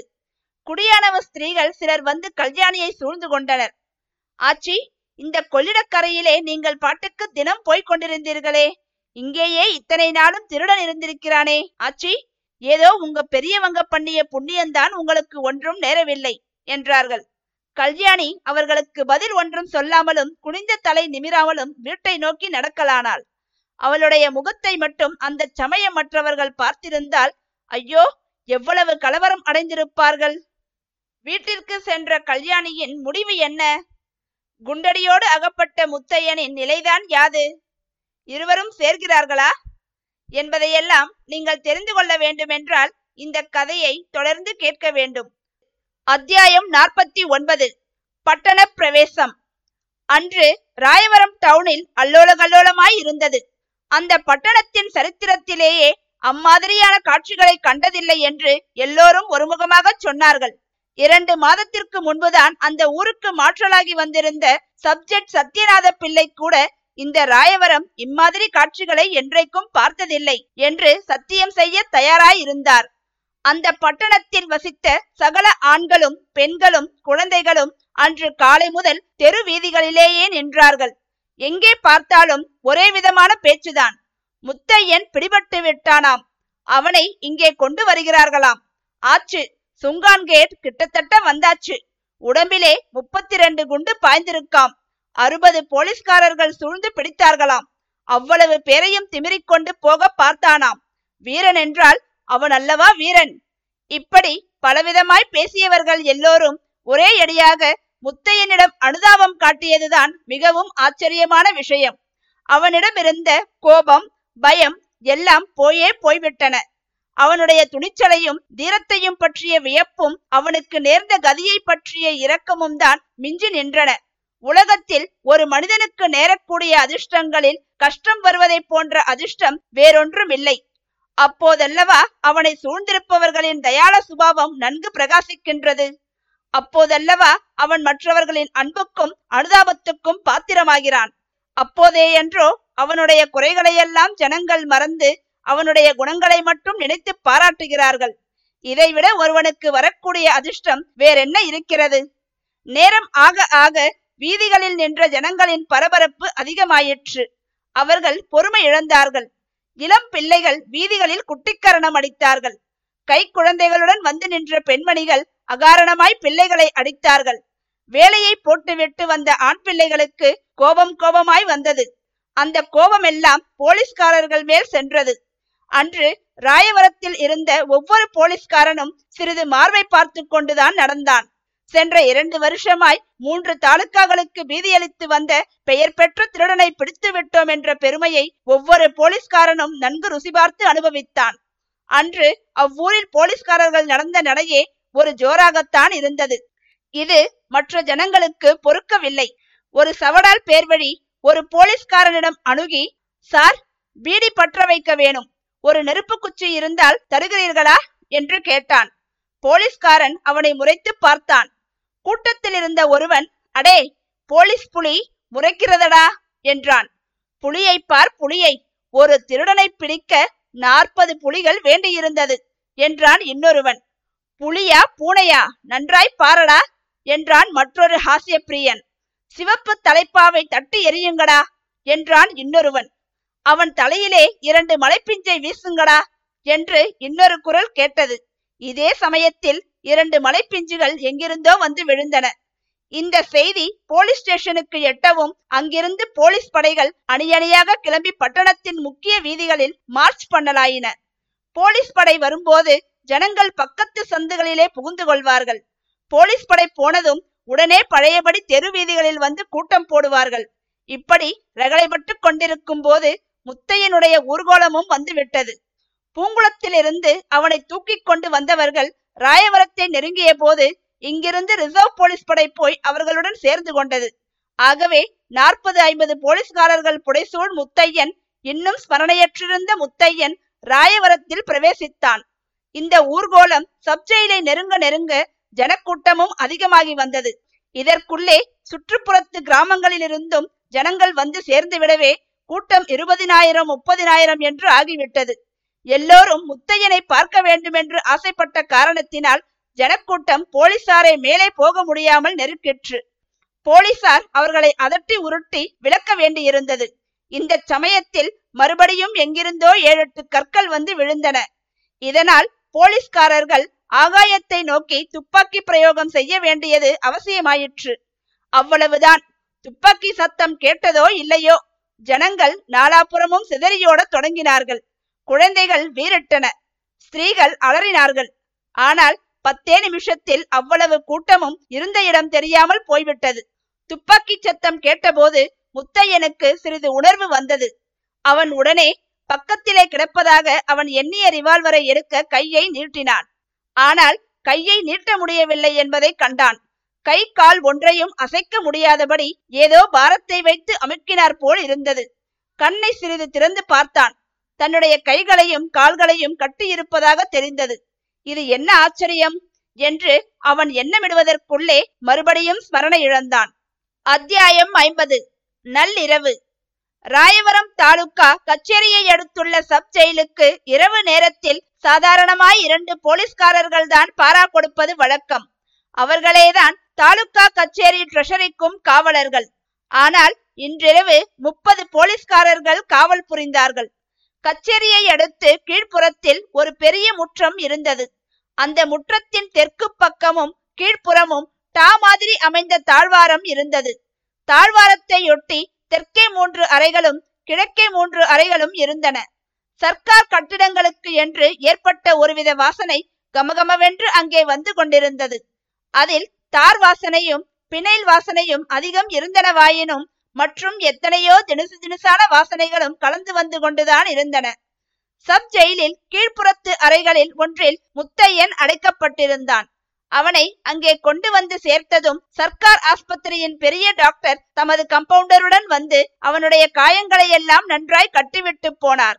முத்தையன் எப்படியாவது பிழைக்க வேண்டும், அவன் மேல் கேஸ் நடத்தி தண்டனைக்குள்ளாக்க வேண்டுமென்ற ஆவல் போலீஸ் மேலதிகாரிகளுக்கு ரொம்பவும் தீவிரமாக இருந்தது. ஆனால் டாக்டர் அவர்களுக்கு இவ்விஷயத்தில் அதிக நம்பிக்கை கொடுக்கவில்லை. நான் செய்ய வேண்டியதை செய்கிறேன், பிழைத்தால் போலீசாரின் அதிர்ஷ்டம்தான் என்று சொல்லிவிட்டார். டாக்டர் திரும்பி போகும் தருவாயில் சர்வோத்தம சாஸ்திரி அவரை ஒரு கேள்வி கேட்டார். இனிமேல் ஒரு தடவையாவது பிரங்கை வருமா? வரவே வராதா என்றார். ஓ, பிரங்கை வரும். இன்று நடுநிசி சுமாருக்கே பிரங்கை வந்தாலும் வரும். ஆனால் அவனிடம் யாரும் அதிகம் பேச்சு கொடுக்க கூடாது என்றார் டாக்டர். சப் ஜெயிலில் தென்புறத்து தாழ்வாரத்தையொட்டி இருந்த அறைகளில் ஒன்றில் குறவன் சொக்கன் அடைக்கப்பட்டிருந்தான். அவனுடன் பேசிக் கொண்டிருந்தார் சர்வோத்தம சாஸ்திரி. அன்றிரவு சாஸ்திரி தூங்கவே இல்லை. இந்த கேஸில் ஆரம்ப முதல் சிரத்தை கொண்டவராதலாலும் கடைசியில் முத்தையனை பிடித்தவரும் அவரே ஆதலாலும் கைதிக்கு பக்கத்திலேயே இருக்கவும் அவனுக்கு ஸ்மரணை வரும்பொழுது அவசியமான விசாரணை செய்யவும் சாஸ்திரிக்கு அதிகாரம் கொடுக்கப்பட்டிருந்தது. முத்தையனுக்கு ஸ்மரணை வருவதற்குள்ளே குறவன் சொக்கனிடம் சில விஷயங்களை கேட்க வேண்டும் என்று அவர் விரும்பினார். குறவன் சொக்கன் முன்னமேயே பிடிபட்டு விட்டானாயினும் அவனை எவ்வளவோ பாடுபடுத்தியும் முத்தையனை பற்றி ஒரு வார்த்தை கூட சொல்ல மாட்டேன் என்று ஒரே பிடிவாதமாயிருந்தான். இதனால் அவன் பேரில் சாஸ்திரிக்கு ஒருவித மதிப்பு கூட ஏற்பட்டிருந்தது. இப்போது முத்தையன் பிடிபட்டு விட்டபடியால் சொக்கன் தனக்கு தெரிந்ததை சொல்வான் என்று நினைத்தது சரியாயிருந்தது. முத்தையன் படுகாயமடைந்து விட்டான் என்றும் அவன் பிழைப்பது துர்லபம் என்றும் அறிந்த போது சொக்கன் கண்ணீர் விட்டு சிறு பிள்ளையை போல் அழுது விட்டான். அப்புறம் சாஸ்திரி கேட்ட கேள்விகளுக்கு தனக்கு தெரிந்த வரையில் பதில் சொன்னான். முதலில் திருப்பரங்கோயில் போலீஸ் லாக்கப்பில் முத்தையன் அடைக்கப்பட்ட அன்றிரவு நடந்ததெல்லாம் சொக்கனுக்கு தவிர வேறு யாருக்கும் தெரியாதல்லவா? முத்தையனை தன்னுடன் தப்பித்து வர சொன்னபோது முதலில் அவன் மறுத்ததையும் பிறகு அவன் காவல் புரிந்த போலீஸ் சேவகனிடம் அபிராமியை போய் பார்த்துவிட்டு வர அனுமதி கேட்டதையும் அதற்கு அந்த சேவகன் கூறிய துர்மொழியையும் அதன் பிறகே தன்னுடைய யோசனைக்கு முத்தையன் இணங்கியதையும் சொக்கன் சொன்னபோது சாஸ்திரிக்கே கண்ணில் ஜலம் வந்துவிட்டது. ஐயோ, எப்படிப்பட்ட நல்ல பிள்ளை! நெடுகிலும் பிறருடைய குற்றங்களினாலும் தவறுகளினாலும் அல்லவா இவன் இப்படிப்பட்ட துர்கதிக்காலாக நேர்ந்தது. உலகத்துக்கு இந்த உண்மையெல்லாம் எங்கே தெரிய போகிறது? தெரிந்தால்தான் என்ன பிரயோஜனம்? உயிரற்ற இரக்கமற்ற சட்டம் இவனை மன்னிக்குமா என்று எண்ணி பெருமூச்சு விட்டார். நள்ளிரவு வழக்கம் போல் பாராச்சேவகன் டங் டங் என்று 12 மணி அடித்தான்.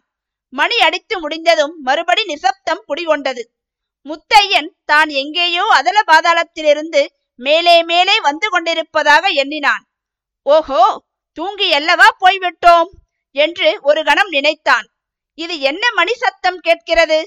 கோயிலில் உச்சி வேளை பூஜை நடக்கிறதாக்கும். ஆனால் ஏன் கல்யாணி இன்னும் வரவில்லை? முத்தையனுடைய கண்கள் திறந்து கொண்டன. சுற்றும் முற்றும் பார்த்து விழித்தான். ஓ, இது கொள்ளிடக்கரை இல்லை, பாழடைந்த கோயிலும் இல்லை. முதல் நாள் மத்தியானம் நடந்ததெல்லாம் ஒவ்வொன்றாய் ஞாபகம் வந்தது. சரி, இது ஜெயில். ஆஸ்பத்திரிகளில் அவன் பார்த்திருப்பது போன்ற கட்டிலொன்றில் அவன் கிடந்தான். கால்கட்டு கைக்கட்டை எல்லாம் அழுத்தாகிவிட்டது. ஆனாலும் கால்களை அசைக்க முடியவில்லை. அவ்வளவு பலகீனமாய் இருந்தது. கொஞ்சம் கொஞ்சமாக உடம்பெல்லாம் வலி தெரிய ஆரம்பித்தது. சிறிது நேரத்திற்கெல்லாம் டக் டக் என்று யாரோ நடந்து வரும் சத்தம் கேட்டது. வேறு யாரும் இல்லை, சப் இன்ஸ்பெக்டர் சாஸ்திரிதான். கதவை திறந்து கொண்டு உள்ளே வந்தார். முத்தையன் எழுந்திருக்க முயன்றான். முடியவில்லை. அம்முயற்சியினால் உடம்பில் ஏற்பட்ட வலி முகத்தில் பிரதிபலித்தது. சாஸ்திரி அவன் அருகில் சென்று கருணை ததும்பிய குரலில், முத்தையா, இனி தப்பிக்கலாம் என்ற ஆசையெல்லாம் விட்டுவிடு. உன் காலம் நெருங்கி விட்டது. யாருக்காவது ஏதாவது சமாச்சாரம் தெரிவிக்க வேண்டுமென்றால் சொல்லு, அல்லது யாரையாவது பார்க்க வேண்டுமென்றாலும் சொல்லு. முடியுமானால் அவர்களை வரவழைக்கிறேன் என்றார். முத்தையன் சற்று நேரம் யோசனையில் ஆழ்ந்திருந்தான். அந்த மனுஷர் சொன்னது வாஸ்தவந்தான். தன்னுடைய அந்திம காலம் நெருங்கிவிட்டது. அதனால்தான் அவ்வளவு பலகீனமாய் இருக்கிறது போலும். கல்யாணியை பார்க்க வேணும் என்று முத்தையன் முணுமுணுத்தான். யாரை என்று சாஸ்திரி வியப்புடன் கேட்டார். பூங்குளம் கல்யாணியை, திருச்சிற்றம்பலம் பிள்ளையின் மகளை என்றான். சாஸ்திரி சற்று தயங்கி, அபிராமியை பார்க்க விரும்புவாய் என்று நினைத்தேன் என்றார். முத்தையனுடைய முகத்திலும் கண்ணிலும் ஆர்வம் ததும்பிற்று.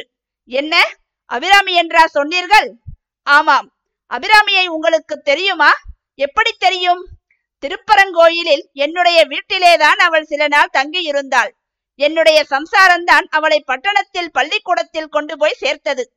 முத்தையன் கண்களில்தான் என்ன பிரகாசம், என்ன மகிழ்ச்சி! ஐயா, இன்று என்னை பிடித்தது நீங்கள் தானே என்றான். ஆமாம் அப்பா, என்ன செய்யலாம்? சட்டம் என்று ஒன்று இருக்கிறதல்லவா? நான் என்றைக்காவது பிடிபட்டால் உங்கள் கையில் பிடிபட வேண்டும் என்றுதான் எண்ணிக்கொண்டிருந்தேன். அந்த கீர்த்தி உங்களுக்குத்தான் வர வேண்டும் என்று ஆசைப்பட்டேன். பகவான் என்னுடைய மனோரதத்தை நிறைவேற்றினார். உங்களுக்கு நான் வேறு என்ன கைமாறு செய்ய முடியும் என்றான் முத்தையன். சாஸ்திரியின் கண்களில் அன்று மறுபடியும் ஒரு தடவை கண்ணீர் துளிர்த்தது. தம்பி, நீ அதிகம் பேசக்கூடாது. அபிராமிக்கு வேண்டுமானால் தந்தி அடிக்கிறேன். அவள் வரும் வரையில் நீ உயிரோடு இருந்தால் அதிர்ஷ்டம்தான் என்றார். சரி, அப்படியே செய்யுங்கள். ஆனால் நான் கல்யாணியை பார்க்க வேண்டும் என்றுதான் சொன்னேன். ஐயோ, எனக்கு ஸ்மரணை இருக்கும் போதே அவளை நான் பார்ப்பேனா என்றான் முத்தையன். ஆகட்டும், அவளையும் தருவிக்கிறேன். நீ அமைதியாய் இரு என்று சொல்லிவிட்டு சாஸ்திரி வெளியே சென்றார்.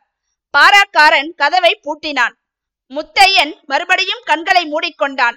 தலையை சுற்றுவது போல் இருந்தது. மயக்கமாய் வந்தது. அந்த அரை மயக்கத்தில் அவன் காதில் பின்வரும் பேச்சு விழுந்தது. சங்கதி என்னவென்று தெரியாதோ உனக்கு? பூங்குளத்திலே இவனுக்கு ஆசை நாயகி ஒருத்தி இருந்தாளாம். அவள்தான் இவனை காட்டி கொடுத்துட்டாளாம். சாஸ்திரியார் அதை மறைச்சு தானே திருடனை கண்டுபிடிச்சிட்டது போல் ஆர்ப்பாட்டம் பண்ணுகிறார். அந்த பெண் மட்டும் துரோகம் பண்ணாவிட்டால் இவனையாவது பிடிக்கிறதாவது. உலகத்திலேயே பொம்பளையால் கெடுறவங்க தானே அதிகம். தெரியாமலா பெரியவங்க இந்திரன் கெட்டதும் பெண்ணாலே சந்திரன் கெட்டதும் பெண்ணாலே என்று பாடியிருக்காங்க. பாரா சேவகர்கள் பேசிக்கொண்ட இந்த வார்த்தைகள் முத்தையன் காதில் விழுந்த போது அவனுடைய நெஞ்சு படபடவென்று அடித்து கொண்டது. அடுத்த கணம் அவன் மறுபடியும் பிரஞ்சை இழந்தான். விதியின் சூழ்ச்சியால் பாதை மாறி தனது அந்திம காலத்திலிருக்கும் முத்தையன் அபிராமியையும் கல்யாணியையும் சந்திக்கிறானா? முத்தையன் மீது தவறில்லை என்பதனை கல்யாணி உணர்கிறாளா என்பதற்கெல்லாம் விடை தெரிய வேண்டுமென்றால் நீங்கள் இந்த கதையை தொடர்ந்து கேட்க வேண்டும். அத்தியாயம் 51. காலை பிறை. முத்தையன் பிடிபட்ட அன்றிரவை சிவராத்திரியாக கழித்தவர்கள் பலர் இருந்தனர். அவர்களில் கல்யாணி ஒருத்தி என்று சொல்லவும் வேண்டுமோ? பொய்மயமான இந்த உலகத்தில் எந்த ஒன்றை அழிவில்லாத உண்மை என்று கல்யாணி எண்ணி இருந்தாலோ அது இன்று பொய்யாய் போய்விட்டதை அவள் கண்டாள். துன்பமயமான இந்த வாழ்க்கையை எந்த ஒரு இன்பத்தை கருதி அவளால் சகித்து கொண்டிருக்க முடிந்ததோ அந்த இன்பம் வெறும் மாயக் கனவு என்பதை அவள் அறிந்தாள். முத்தையனுடைய காதல் பொய்யாய் போய்விட்டது. அவனுடன் தான் இன்ப வாழ்க்கை நடத்துவதை பற்றி கட்டியிருந்த ஆகாய கோட்டை எல்லாம் சிதறி விழுந்தன. ஆஹா, இத்தனை காலமும் காணல் நீரை அல்லவா தேடி அழிந்து கொண்டிருந்தோம். என்ன பேதமை! அன்று சாயங்காலம் அவளுடைய காதில் விழுந்த ஊரார் பேச்செல்லாம் ஒவ்வொன்றாய் ஞாபகம் வந்தது. திருடன் பிடிபட்டதன் காரணத்தை பற்றி 2-3 விதமான வதந்திகள் பரவியிருந்தன. இந்த பக்கத்தில் யாரோ ஒரு பெண் பிள்ளை அவனுக்கு சிநேகமாம். அவள்தான் பரிசு தொகைக்கு ஆசைப்பட்டு அவனை காட்டி கொடுத்து விட்டாளாம் என்று ஒரு வதந்தி. அதெல்லாம் இல்லை. போலீசாரே ஒரு அழகான தாசியை பிடித்து அனுப்பி முத்தையன் அவளுடைய மோகத்தில் ஆழ்ந்திருக்கும் போது பிடித்து விட்டார்களாம் என்று இன்னொரு வதந்தி. படுகை காட்டில் ஆடு மேய்த்து கொண்டிருந்த இடைப்பையன் ஒருவன் காட்டு வழியாக ஒரு பெண் பிள்ளை, ரொம்ப அழகான பெண் பிள்ளை போனதை பார்த்ததாக சொன்னதன் பேரில் இம்மாதிரி வதந்திகள் எல்லாம் கிளம்பி இருந்தன. கல்யாணி அன்று மத்தியானம் கொள்ளிடத்துக்கு போய் குளிக்காமல் திரும்பி வந்த சமாச்சாரம் ஊரில் எல்லோருக்கும் தெரியுமாதலால் அவளிடம் திருடன் பிடிபட்ட விருத்தாந்தத்தை பற்றி பேசுவதற்காகவே பலர் வந்தார்கள். முத்தையனுக்கு கல்யாணியை கொடுப்பதாக முன் ஒரு பேச்சு இருந்தபடியால் அவளுடன் இதை பற்றி வம்பு வளர்ப்பதில் அவர்களுக்கு ஒரு சுவாரஸ்யம். ஆனால் கல்யாணியோ தான் ஒரு வார்த்தை கூட சொல்லாமல் அவர்கள் சொல்வதையெல்லாம் மட்டும் ஆவலுடன் கேட்டுக்கொண்டிருந்தாள். இரவு தூக்கம் இல்லாமல் புரண்டு கொண்டிருந்த போது மேற்சொன்னதெல்லாம் கல்யாணிக்கு நினைவு வந்தது. வதந்திகளுக்கும் உண்மைக்கும் எவ்வளவு நெருங்கிய சம்பந்தம் என்பதை எண்ணி அவள் திகில் அடைந்தாள். கோர்ட்டு விசாரணையின் போது ஒருவேளை தன்னுடைய ரகசியம் வெளியாகி விடுமோ? முத்தையனை காட்டிக் கொடுத்தது இவள்தான் என்று தெரிந்து விடுமோ?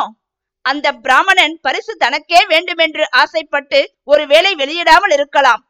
ஒருவேளை அவன் சொல்லிவிட்டானால் அது முத்தையனுக்கு தெரிந்து போய்விடுமே. அவனுக்கு தெரிந்தால் என்ன என்று கல்யாணி எண்ணமிட்டாள். உண்மையில் அவனுக்குத்தான் முக்கியமாக தெரிய வேணும். அந்த பாவி தனக்கு செய்த துரோகத்துக்கு தான் ஏன் அப்படி பழிவாங்க கூடாது? ஆமாம், விசாரணை நடக்கும் போது கோர்ட்டுக்கே போய் நான் தான் முத்தையன் இருக்குமிடம் சொன்னேன், எனக்கு கொடுங்கள் பரிசை என்று கேட்கலாம். முத்தையன் கைதி கூண்டில் நிற்கும் போது அம்மாதிரி போய் கேட்க வேண்டும். அப்போது அவன் முகம் எப்படி இருக்கும்? ஆனால் அவன் அதுவரை உயிரோடு இருப்பானா? இப்போதுதான் அவன் உயிரோடு இருக்கிறானோ என்னமோ. ஐயோ, என்னதான் அவன் துரோகம் செய்தாலும் நானா அவனுக்கு யமனாக முடிய வேண்டும்? என் வாக்கினாலேயா அவனுக்கு இந்த கதி நேர வேண்டும்? சுவாமி, முத்தையன் பிழைப்பானா? ஆம், அவன் சாகக்கூடாது. அவனை விசாரணை செய்து 8 வருஷம் அல்லது 10 வருஷம் ஜெயிலில் போட வேண்டும். நாம் ஜெயிலுக்குள்ளே போய் அவனை பார்த்து, முத்தையா, நீ எனக்கு துரோகம் பண்ணினாய், அதற்கு நான் பழிக்கு பழி வாங்கினேன். ஆனாலும் இந்த பாவியின் மனத்திலிருந்து உன்னுடைய ஞாபகம் போக மாட்டேன் என்கிறது என்று சொல்ல வேண்டும். இப்படி எண்ணிய கல்யாணி தனக்குத்தானே சிரித்தாள். அவளுடைய சிரிப்பின் ஒளி அவளுக்கே பயங்கரத்தை அளித்தது. சீச்சி, என்ன அசட்டு எண்ணங்கள்! முத்தையன் பல வருஷம் ஜெயிலிலே இருப்பது, அத்தனை காலமும் தான் உயிரோடு இருந்து அவனை போய் பார்ப்பது, இதெல்லாம் நடக்கக்கூடியதா? இனிமேல் நமக்கும் அவனுக்கும் என்ன சம்பந்தம்? இந்த உயிர் வாழ்க்கைதான் இனிமேல் என்னத்திற்கு? முத்தையனுடைய காதல் பொய்யாய் போன பிறகு உயிர் வாழவும் வேண்டுமா? உயிர் வாழத்தான் முடியுமா? இனி இரவு நேரங்களில் தூக்கம் வரப்போவதில்லை. தூக்கம் வராமல் முத்தையனை பற்றியே நினைத்து கொண்டிருந்து பைத்தியம் பிடித்தாலும் பிடித்துவிடும். இப்போதே மனது இப்படி இருக்கிறதே, போக போக எப்படியாகுமோ என்னமோ.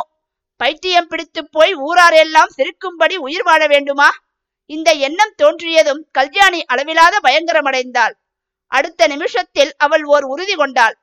இன்று ராத்திரி எப்படியாவது தன் உயிரை மாய்த்து கொள்ள வேண்டியது, வேறு விமோச்சனம் கிடையாது. டிங் டிங் டிங் என்று கடிகாரத்தில் 3 மணி அடித்தது. கல்யாணி சத்தம் செய்யாமல் எழுந்திருந்தாள். அத்தை காடாந்த நித்திரையில் ஆழ்ந்திருக்கிறாள் என்பதை கவனித்துவிட்டு வாசற்கதவை மெதுவாக திறந்து கொண்டு வெளியே கிளம்பினாள். நடு வீதியில் நாய் ஒன்று படுத்து கிடந்தது. அது குறைத்து ஊர்க்காரர்களை எழுப்பிவிடப் போகிறதே என்று கல்யாணி ஒரு கணம் திகில் அடைந்தாள். ஆனால் அது குறைக்கவில்லை. அவள் வீதியோடு கொஞ்ச தூரம் போன பிறகு அந்த நாய் ஆகாயத்தை நோக்கி கொண்டு மிகவும் தீனமான குரலில் அழுதது. நாய் அழுதால் யமன் வருவதற்கு அறிகுறி என்று கல்யாணி கேள்விப்பட்டிருந்தபடியால் அவள் உடம்பு சிலிர்த்தது. கிருஷ்ணபட்சத்து காலைப்பிறையின் ஒளி மங்களாக பிரகாசித்துக் கொண்டிருந்தது. கல்யாணி ஒரு கையினால் நெஞ்சை அமுக்கி பிடித்து கொண்டு கொள்ளிடக்கரையை நோக்கி நடந்தாள். ஆற்றிலே விழுந்து இறந்து போய்விடுவது என்னும் எண்ணத்துடனேதான் அவள் அந்த நேரத்தில் வீட்டை விட்டு கிளம்பியது. ஆனால் கிட்டத்தட்ட ராஜன் வாய்க்காலின் அருகில் வந்தபோது அவளுக்கு ஒரு சந்தேகம் தோன்றிற்று. ஐயோ, தனக்கு நீந்த தெரியுமே, தண்ணீரில் விழுந்தால் நீந்தி கரையேறத்தானே தோன்றும், உயிர் போகுமா? கழுத்திலே கல்லை கட்டி கொண்டு விழுகிறது என்று சாதாரணமாய் சொல்லுவார்கள். நிஜமாகவே அப்படி செய்ய முடியுமா? கொள்ளிடக்கரையில் கல்லுக்கு போவதெங்கே? அல்லது கயிற்றுக்குத்தான் எங்கே போவது? புடவை தலைப்பில் கல்லை கட்டி கொண்டு விழுந்தால், தலைப்பிலிருந்து கல் நழுவி விட்டால் என்ன செய்வது? ஐயோ, உயிரை விடுவதென்பது சொல்வதற்கு சுலபமாய் இருக்கிறதே தவிர மிகவும் கஷ்டமான காரியமாக அல்லவா தோன்றுகிறது. கல்யாணி ராஜன் வாய்க்காலின் பாலத்தை அடைந்த போது அதை கடந்து மேலே செல்லவில்லை. அங்கேயே சற்று நேரம் நின்று சிந்தனையில் ஆழ்ந்திருந்தாள். பிறகு வாய்க்கால் ஓரமாய் சென்று தண்ணீர் கரையில் ஓரிடத்தில் உட்கார்ந்தாள். சிலுசிலுவென்று காற்று அடித்தது. கிராமத்தில் ஜாமக்கோழி கூவிற்று. காக்கை ஒன்று அரை தூக்கமாய் கரைந்தது. கல்யாணி, இன்று நான் இறக்க வேண்டுமென்று விதி இருந்தால் எப்படியும் யமன் என்னை கொண்டு போவான் அல்லவா, பார்க்கலாம் என்று எண்ணமிட்டாள். பிறகு, யமனே வா, என்னை கொண்டு போ என்று வாய்விட்டு கூறினாள். அப்படி அவள் சொல்லி வாய் மூடினாளோ இல்லையோ, எங்கேயோ வெகு தூரத்தில் டக் டக் டக் டக் என்ற சத்தம் கேட்டது. கல்யாணியின் ரோமம் சிலிர்த்தது. உடம்பெல்லாம் நடுங்கிற்று. ஒருவேளை தன்னுடைய பிரார்த்தனையை கேட்டு யமன் தான் வருகிறானோ? டக் டக் டக் டக். இந்த ஒளி நிமிஷத்துக்கு நிமிஷம் பெரியதாகிக் கொண்டு வந்தது. சற்று நேரத்துக்கெல்லாம் அது வெகு சமீபத்தில் வந்துவிட்டது. கல்யாணி கண்களை இறுக மூடிக்கொண்டாள். 2 நிமிஷத்துக்கெல்லாம் அந்த டக் டக் சத்தம் கல்யாணிக்கு எதிரில் வாய்க்காலின் அக்கறையில் வந்து நின்றது. யமன்தான், சந்தேகமில்லை. சப்தம் நின்று 1 நிமிஷம் ஆயிற்று, 2 நிமிஷம் ஆயிற்று, 3 நிமிஷம் ஆயிற்று. கல்யாணிக்கோ இந்த 3 நிமிஷமும் 3 யுகமாக இருந்தது. அவளுடைய படபடப்பும் அதிகமாகிக் கொண்டு வந்தது. மறுபடியும் ஒரு தடவை, யமனே வா, சீக்கிரம் வந்து என்னை கொண்டு போ என்று கூவினாள். அடுத்த கணம் கல்யாணி தன்னுடைய ஞாபகத்தை இழந்தாள். தண்ணீரில் குபுக் என்று ஒரு சத்தம் கேட்டது. அத்தியாயம் 52. பொழுது புலர்ந்தது. முத்தையன் கல்யாணியை பார்க்க வேண்டும் என்ற விருப்பத்தை தெரிவித்ததும் சர்வோத்தம சாஸ்திரி தாமே நேரில் போய் கல்யாணியை அழைத்து வருவது என்று தீர்மானித்துக் கொண்டார். வேறு யாராவது போனால் கலவரப்படுத்தி விடுவார்கள் என்றும் ஒருவேளை அவள் வருவதற்கு மறுத்து விடலாம் என்றும் நினைத்தார். அதோடு கூட முத்தையன் இருக்கும் இடத்தை கல்யாணி தெரிவித்ததற்கு காரணமான மர்மம் ஏதோ இருக்க வேண்டும் என்பது அவருடைய மனத்தில் உறுத்தி கொண்டே இருந்தது. இவ்வளவு கண்டுபிடித்த பிறகு அதை கண்டுபிடிக்காமற் போனால் என்ன பிரயோஜனம்? அவர் ஏற்கனவே கேள்விப்பட்டிருந்த விஷயங்களையும் வைத்துக்கொண்டு கல்யாணிக்கும் முத்தையனுக்கும் இருந்து வந்த சம்பந்தத்தை ஒருவாறு அவர் யூகித்து அறிந்து கொண்டார். அவர்கள் காதலர்கள் என்பதிலும் சென்ற சில தினங்களாக கல்யாணிதான் முத்தையனுக்கு உணவு அளித்து காப்பாற்றி இருக்க வேண்டும் என்பதிலும் சந்தேகமில்லை. ஆனால் அன்றைய தினம் அவளுடைய மனக்கலக்கத்திற்கு காரணம் என்ன? முத்தையனுடைய உண்மை காதலியை பற்றி ஏதோ சொன்னாலே அது என்ன? அப்படியெல்லாம் இருக்குமோ? முத்தையன் அத்தகைய மனிதனாய் தோன்றவில்லையே. அவனை போலீசார் சூழ்ந்தபோது அங்கே வேறு ஸ்திரீயும் இருக்கவில்லையே. என்ன காரணத்தினால் அவளுக்கு அப்படிப்பட்ட விபரீதமான சந்தேகம் இருக்கக்கூடும்? கல்யாணியை பார்த்து பேசினால்தான் இந்த மர்மம் வெளியாவதற்கு வழியுண்டு என்று எண்ணிய சாஸ்திரி ராயவரத்தில் இருந்து இரவு 3 மணிக்கே குதிரை ஏறி பூங்குளத்துக்கு பிரயாணமானார். திருடனை பிடிக்கிற வரையில் குதிரையில் போனால் அவனுக்கு முன்னெச்சரிக்கை கொடுத்தது போலாகும் என்று அவர் சைக்கிளில் போய் கொண்டிருந்தார். இப்போது அந்த பயம் இல்லையாதலாலும் இரவு நேரமாதலாலும் குதிரை ஏறி கிளம்பினார். அவர் பூங்குளம் மூங்கில் பாலத்துக்கு கிட்டத்தட்ட வந்தபோது சுமார் 4:30 மணி இருக்கும். கிழக்கு திசையில் அப்போதுதான் சிறிது வெண்ணிறம் கண்டது. நன்றாய் விடிந்த பிறகே ஊருக்குள் போக வேண்டுமென்று எண்ணிய சாஸ்திரி குதிரையின் லகானை பிடித்து இழுத்து நிறுத்தினார். வாய்க்காலின் அந்த புறம் அவர் தற்செயலாக பார்த்தபோது ஒரு பெண் உருவம் தலைமயிரை அவிழ்த்து போட்டுக்கொண்டு உட்கார்ந்திருப்பது போல் தெரிந்தது. அந்த வேளையில் அத்தகைய காட்சியை கண்டபோது மகா தைரியசாலியான சாஸ்திரி கூட சிறிது கலவரம் அடைந்தார். கொஞ்ச நேரத்துக்கெல்லாம் யமனே வா, சீக்கிரம் வந்து என்னை கொண்டு போ என்ற குரலை கேட்டதும் அவருடைய பயங்கரம் அதிகமாகத்தான் ஆயிற்று. ஆனால் அடுத்த நிமிஷம் அந்த உருவம் தண்ணீரில் தலைக்குப்புற விழ அதனால் உண்டான குபுக் என்ற சத்தத்தை கேட்டதும் சாஸ்திரியின் கலவரம் எல்லாம் பறந்து போயிற்று. உடனே குதிரையிலிருந்து குதித்து மூங்கில் பாலத்தை 2.8 தாண்டி இக்கரைக்கு வந்து வாய்க்காலின் கரையோரமாய் ஓடினார். தண்ணீரில் மேலே மிதந்த தலைமயிரின் மூலமாய் கல்யாணி போகும் இடத்தை கண்டுபிடித்து கரையிலிருந்தபடியே அவளை தூக்கி கரை சேர்த்தார். கீழ் திசையிலே தோன்றிய வெளிர் நிறம் சிறிது சிறிதாக பவுன் நிறத்துக்கு மாறி கடைசியில் பத்தரை மாற்று பசும்பொன்னின் நிறத்துக்கு வருகிறது. நட்சத்திரங்கள் நன்றாய் ஒளிமங்கி மறைய தொடங்குகின்றன. ஆகாயத்தின் கருநிறம் நல்ல நீல நிறமாக மாறி வருகின்றது. நாலாபுறத்திலும் பட்சிகளின் கோலாகலமான சங்கீத கச்சேரி நடக்கின்றது. இத்தகைய நேரத்தில்தான் கல்யாணி கண்விழித்தாள். முதலில் அவள் கண்களுக்கு தெரிந்தது சாஸ்திரியின் முகம். இதென்ன, இந்த பிராமணன் இங்கு எங்கே வந்தான்? தன்னுடைய உடம்பெல்லாம் ஜில்லென்று இருப்பதை கல்யாணி உணர்ந்தாள். ஈரப்புடவை, ஈரத்தலை. ஓஹோ, தண்ணீரிலிருந்து தன்னை இந்த பிராமணன் கரையிலே இழுத்து போட்டிருக்கிறான். தான் அதிகாலையில் எழுந்து உயிரை விடுவதற்காக அங்கு வந்ததையெல்லாம் ஞாபகம் வந்தது. அக்கரையில் குதிரை ஒன்று சேணம் போட்டு நிற்பதையும் பார்த்தாள். குதிரையின் மேல் இந்த பிராமணன் வந்ததைத்தான் யமன் வருவதாக தான் எண்ணி இருக்க வேண்டும். கல்யாணி எழுந்திருந்து உட்கார்ந்தாள். சாஸ்திரியை பார்த்து, ஐயா, உங்களை என் உயிரை கொண்டு போக வந்த யமன் என்று நினைத்தேன். நீங்களோ என் உயிரை காப்பாற்றியிருக்கிறீர்கள் என்றாள். அதை கேட்டதும் சாஸ்திரியின் முகத்தில் புன்னகை தோன்றியது. ஆனால் கல்யாணியின் அடுத்த வார்த்தையில் அந்த புன்னகை எரிந்து போயிற்று. ஆனால் ஏன் என்னை காப்பாற்றினீர்கள்? ஐயோ, நான் இறந்து போயிருந்தால் எவ்வளவு நன்றாய் இருந்திருக்கும் என்றாள். உனக்கு என்ன துக்கமோ, எதற்காக நீ சாக நினைத்தாயோ எனக்கு தெரியாது அம்மா. ஆனால் உன்னை அழைத்து வருவதாக முத்தையனிடம் வாக்கு அளித்து விட்டு வந்தேன். நான் வந்ததும் நீ ஆற்றில் விழுந்ததும் சரியாய் இருந்தது. என்ன, முத்தையனா? முத்தையன் என்னை அழைத்து வர சொன்னானா? நிஜந்தானா? நிஜமாக முத்தையன் என்னை அழைத்து வர சொன்னானா என்றாள் கல்யாணி. திருச்சிற்றம்பலம் பிள்ளை மகள் கல்யாணி என்பது நீதானே? நான் தான் அந்த பாவி. முத்தையன் உன்னைத்தான் பார்க்க வேண்டும் என்று சொன்னான். வந்தால் அழைத்து போகிறேன். வந்தாளா? முத்தையன் அழைத்து நான் வராமலும் இருப்பேனா?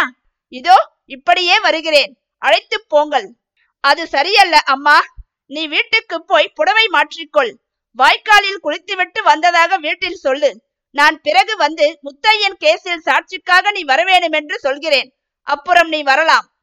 ஐயா, சத்தியமாய் சொல்லுங்கள், நீங்கள் யார் என்றாள் கல்யாணி. கோபித்துக் கொள்ளாதே கல்யாணி, நான் போலீஸ் இன்ஸ்பெக்டர். நேற்று உன்னை ஏமாற்றித்தான் விட்டேன். அதற்கு பரிகாரம் தேட இப்போது வந்திருக்கிறேன். என்னை நம்பி வா என்றார் சாஸ்திரி. கல்யாணி அவருடைய முகத்தை ஏறிட்டு பார்த்தாள். என்ன நடந்தாலும் சரி, அவருடன் போவது என்று உறுதி கொண்டாள். முத்தையனும் கல்யாணியும் சந்திக்கிறார்களா? இருவரும் கட்டிய காதல் கோட்டை நிலை பெறுகிறதா என்பதையெல்லாம் நீங்கள் தெரிந்து கொள்ள வேண்டுமென்றால் இந்த கதையை தொடர்ந்து கேட்க வேண்டும். அத்தியாயம் 53. கல்யாணியின் கல்யாணம். நிர்மலமான வானத்தில் பூரண சந்திரன் பவனி வந்து கொண்டிருந்தது. கீழே அலைகளின்றி அமைதியாய் இருந்த நீலக்கடலை குழித்து கொண்டு நீராவி கப்பல் அதிவேகமாய் சென்றது. அந்த கப்பலின் மேல் தளத்தில் ஓர் ஓரமாக கம்பியின் மீது சாய்ந்து கொண்டு முத்தையனும் கல்யாணியும் நின்றார்கள். முத்தையன் கல்யாணியின் முகத்தை கண்கொட்டாமல் பார்த்து கொண்டிருந்தான். மதிவதனம் என்று சொல்கிறார்களே, அது எவ்வளவு அறிவீனம்! இரண்டும் வட்ட வடிவமாய் இருக்கின்றன என்பதை தவிர சந்திரனுக்கும் இந்த முகத்துக்கும் வேறு என்ன பொருத்தம் இருக்கிறது? அந்த சந்திர வட்டத்தில் கருவிழிகள் இரண்டு உண்டா? அவை நம்மை கொன்று விடுவது போல் பார்ப்பதுண்டா? ஒரு கண நேரத்து புன்னகையினால் பித்தம் தலைக்கேறச் செய்யும் சக்திதான் சந்திரனிடம் இருக்கிறதா என்று அவன் எண்ணமிட்டு கொண்டிருந்தான். திடீரென்று அவனுடைய மனத்தில் மிகவும் விசித்திரமான ஓர் எண்ணம் உண்டாயிற்று. கல்யாணியின் கண்களிலிருந்து இப்போது கண்ணீர் பெருகினால் எப்படி இருக்கும்? நிலவின் ஒளி அந்த கண்ணீர் துளிகளின் மீது படும்போது அவை முத்து உதிர்வது போல் உதிருமல்லவா என்று நினைத்தான். அப்படி நினைத்ததுதான் தாமதம். ஐயோ, இதென்ன? அந்த கருவிழிகளிலிருந்து உண்மையிலேயே கண்ணீர் பெருகி வழிகின்றதே. முத்தையன் பதறிப்போய் கல்யாணி கல்யாணி என்ன இது? கண்ணீர் ஏன் என்று சொல்லி கண்களை துடைப்பதற்காக அருகில் நெருங்கினான். ஆனால் கல்யாணி சடக்கென்று ஒரு அடி பின்வாங்கினாள். ஏன் என்று எனக்கே தெரியவில்லை. ஆனந்த கண்ணீர் என்று சொல்கிறார்களே, அதுதானோ என்னமோ? அளவில்லாத ஆனந்தத்திலேதான் மூழ்கி இருக்கிறேன். ஆனால் என்று மேலே சொல்வதற்கு தயங்கினாள். ஆனால் என்ன, அவ்வளவு சொத்து சுதந்திரங்களையும் விட்டு இந்த திருடனை நம்பி வந்தோமே என்று தோன்றுகிறதா? அதெல்லாம் இல்லை என்று உனக்கே தெரியும் முத்தையா. சொத்தும் சுதந்திரமும் இங்கே யாருக்கு வேணும்? நீ திருடன் என்றால் இந்த உலகத்தில் யோகியர்கள் யாருமே இல்லை. ஆனால் நான் கேள்விப்பட்ட ஒரு விஷயம்தான் என் மனத்தில் உறுத்தி கொண்டிருக்கிறது. உனக்கு இன்னொரு ஸ்திரீயிடம் நேசம் உண்டு என்று சொன்னார்கள். நான் அதை நம்பவில்லை. ஆனாலும் உன் வாயிலிருந்தே தெரிந்து கொண்டால் என் மனம் நிம்மதியடையும். முத்தையன் சிரித்துக் கொண்டே சொன்னான். ஆமாம் கல்யாணி, அது வாஸ்தவந்தான். எனக்கு ஒரு ஆசை நாயகி இருக்கிறாள். அவள் பெயர்... முத்தையன் அந்த வாக்கியத்தை முடிக்கவில்லை. அவன் அதை அவள் பெயர் சதாரம் என்று சொல்லி முடிப்பதற்குள்ளே எதிரே நின்ற கல்யாணி மாயமாக மறைந்தாள். கீழே கொந்தளித்த கடலில் குபுக் என்ற ஒரு சிறு ஒளி கேட்டது. ஐயோ, இது என்ன விபரீதம் என்று முத்தையன் ஒரு கணம் திகைத்து நின்றான்.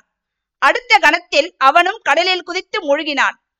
தண்ணீரில் மூழ்கிய முத்தையனுக்கு நினைவு மட்டும் தெளிவாக இருந்தது. கைகளை நாலாபுறமும் துளாவ விட்டு கல்யாணியை தேடினான்.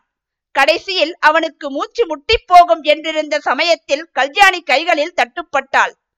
உடனே அவளை தழுவி சேர்த்து கொண்டு முத்தையன் மேலே கிளம்பினான். மேலே வருகிறான். ஆனால் இன்னும் தண்ணீர் மட்டத்துக்கு வந்து சேர்ந்த பாடில்லை. மூச்சோ திணறுகிறது. கடைசியாக தன்னுடைய முழு பலத்தையும் பிரயோகித்து காலை உதைத்து மேலே எழும்பினான்.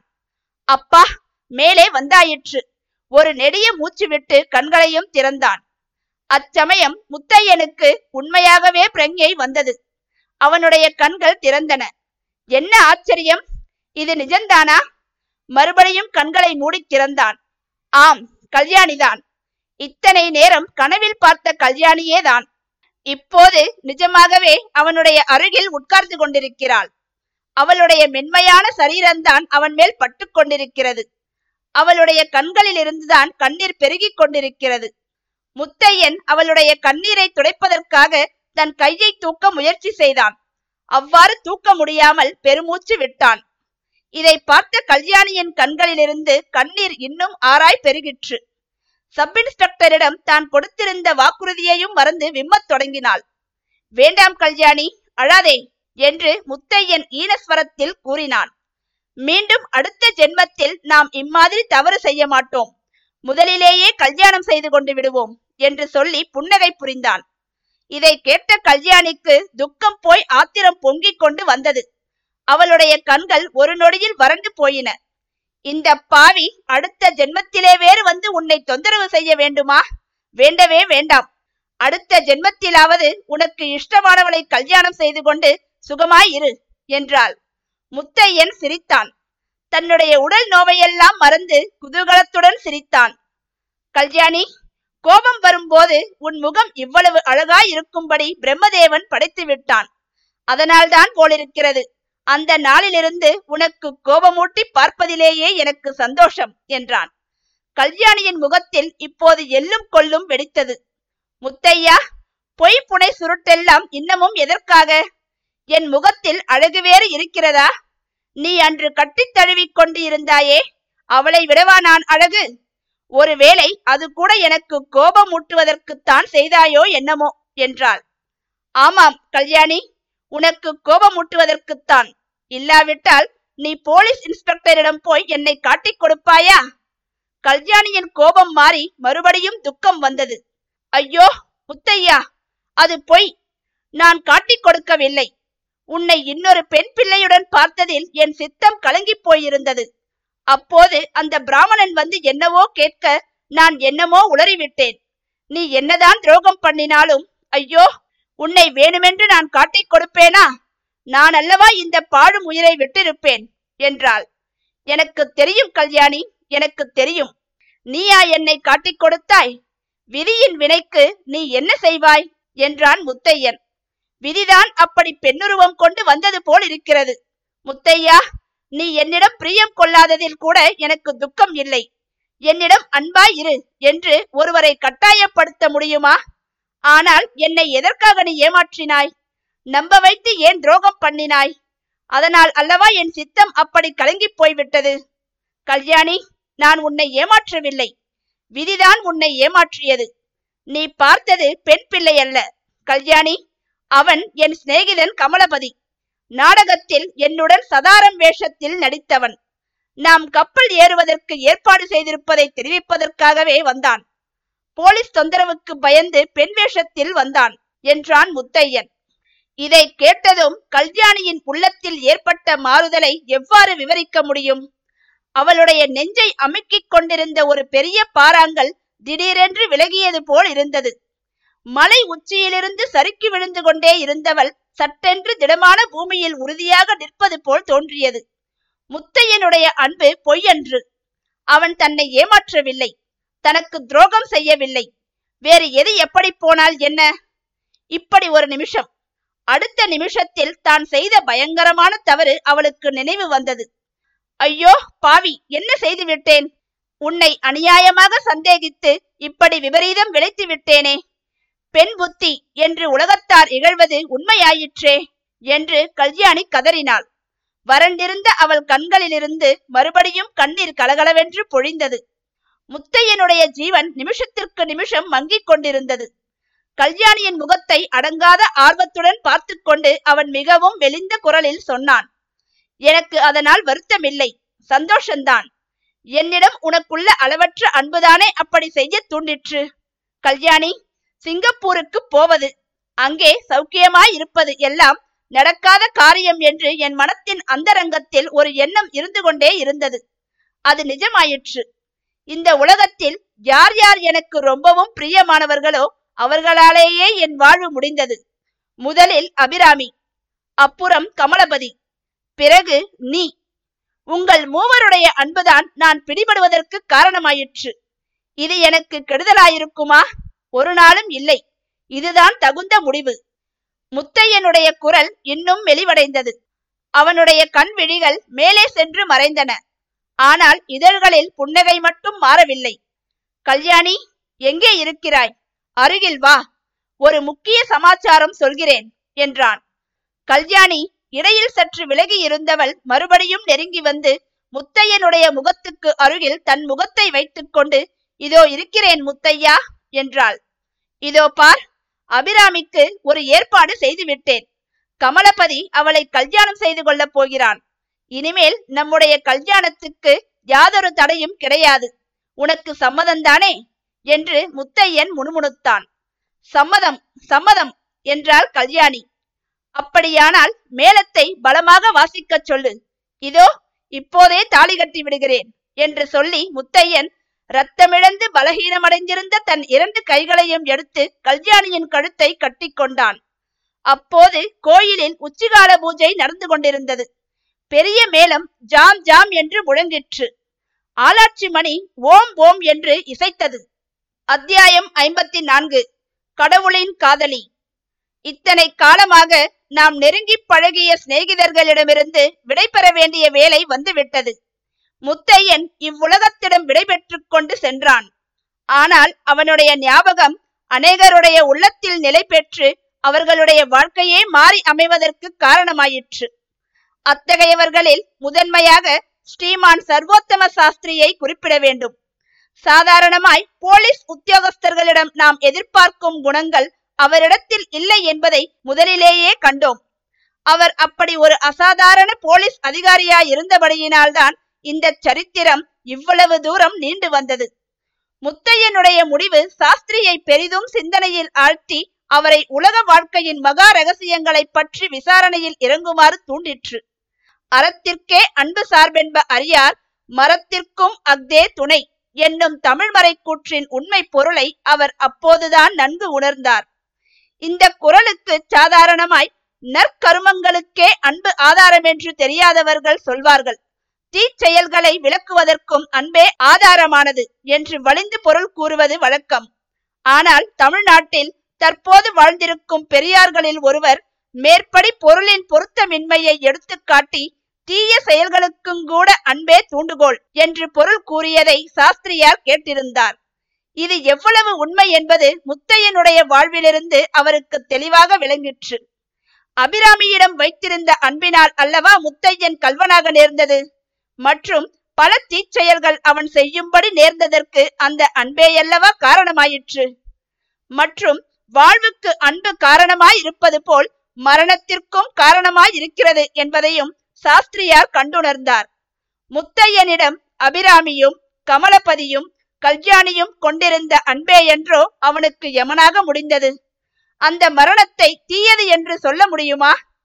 அத்தகைய தூய அன்பின் காரணமாக தீமை விளைவது சாத்தியமா?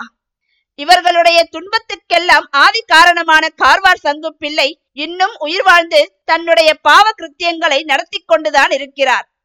ஆனால் கொடிய சந்தர்ப்பங்களின் காரணமாக கல்வனாக நேர்ந்த முத்தையனோ துப்பாக்கி குண்டுக்கு இரையாகி மரணமடைந்தான். இந்த முரண்பாட்டை பார்க்கும் போது வாழ்வு நல்லது, மரணம் தீயது என்று சொல்வதற்குத்தான் இடம் இருக்கிறதா? உலகத்திலே எல்லா காரியங்களும் ஏதோ ஒரு நியதிப்படி காரண காரிய தொடர்புடன் தான் நடந்து வருகின்றன. நன்மையின் பலன் இன்பம், தீமையின் விளைவு துன்பம் என்பதிலும் சந்தேகமில்லை. ஆனால் நன்மை எது, தீமை எது, சுகம் எது, துக்கம் எது என்றெல்லாம் நிர்ணயிப்பது மட்டும் எளியதன்று. நன்மை தீமை சுக துக்கம் முதலிய துவந்த உணர்ச்சிகளை கடந்தவன்தான் ஞானி. அவன்தான் சித்த புருஷன் என்று பெரியோர் சொல்வதன் ரகசியமும் ஒருவாறு சாஸ்திரிக்கு புலனாக தொடங்கிற்று. இவ்வாறெல்லாம் ஆத்ம சிந்தனையினாலும் தத்துவ விசாரணையிலும் இறங்கிவிட்ட சாஸ்திரிக்கு போலீஸ் இலாக்கா உத்தியோகம் பிடிக்காமல் போனதில் வியப்பில்லை என்றோ. உரிய காலத்திற்கு முன்பே அவர் பென்ஷன் பெற்றுக்கொண்டு விலகி பரமார்த்திக சாதனங்களிலும் பொது நன்மைக்குரிய காரியங்களிலும் ஈடுபடலானார். போலீஸ் சாமியார் என்றும் போலிச்சாமியார் என்றும் கூட அவரை அநேகர் பரிகசித்தார்களாயினும் அவர் அவற்றை சிறிதும் பொருட்படுத்தவில்லை. புகழ்ச்சியையும் இகழ்ச்சியையும் ஒன்றாக கருதும் மனோநிலையை அவர் அடைந்து விட்டார். அவருடைய நற்காரியங்களுக்கெல்லாம் அவருடைய தர்ம பத்தினி பெரிதும் உதவி புரிந்து வந்தாள் என்று சொல்லவும் வேண்டுமா? முத்தையன் இறந்த பிறகு சாஸ்திரியின் முயற்சியினால் குறவன் சொக்கன் விடுதலை செய்யப்பட்டான். ஆனால் அந்த பாவி மகன் சும்மா இருக்கவில்லை. கொள்ளிடக்கரை காட்டுக்கு போய் பல தினங்கள் அலைந்து திரிந்து கடைசியில் முத்தையன் மரப்பொந்தில் ஒளித்து வைத்திருந்த சில நகைகளை தேடி பிடித்தான். அவற்றை அவன் டவுனில் கொண்டு போய் விற்க முயன்ற போது போலீசார் பிடித்து கொண்டார்கள். வேறு ஒரு திருட்டு கேஸில் அவனை சம்பந்தப்படுத்தி 3 வருஷம் கடுங்காவல் விதித்து சிறைக்கு அனுப்பிவிட்டார்கள். ஆனால் இதன் பொருட்டு நாம் சொக்கனிடம் அனுதாபம் காட்ட வேண்டிய அவசியமில்லை. அவன் பிறவியிலேயே வேதாந்தியாய் பிறந்தவன் அல்லவா? அவனுக்கு வெளியில் இருப்பதும் ஒன்றுதான், சிறையில் இருப்பதும் ஒன்றுதான், சுகமும் ஒன்றுதான், துக்கமும் ஒன்றுதான். இரு வினைகளையும் கடந்த யோகி என்று உண்மையில் அவனையல்லவா சொல்ல வேண்டும். உரிய காலத்தில் கமலபதியும் அபிராமியும் கல்யாணம் செய்து கொண்டார்கள். முத்தையனுடைய மரணத்தினால் கமலபதிக்கும் அபிராமிக்கும் ஏற்பட்ட அளவிலாத துக்கமே அவர்களை ஒன்று பிணைப்பதற்கு முக்கிய சாதனமாய் இருந்தது. முத்தையனை நினைத்து அவர்கள் விட்ட கண்ணீர் அவர்களுடைய காதல் பயிரை தளிர்க்கச் செய்யும் வான் மழையாயிற்று.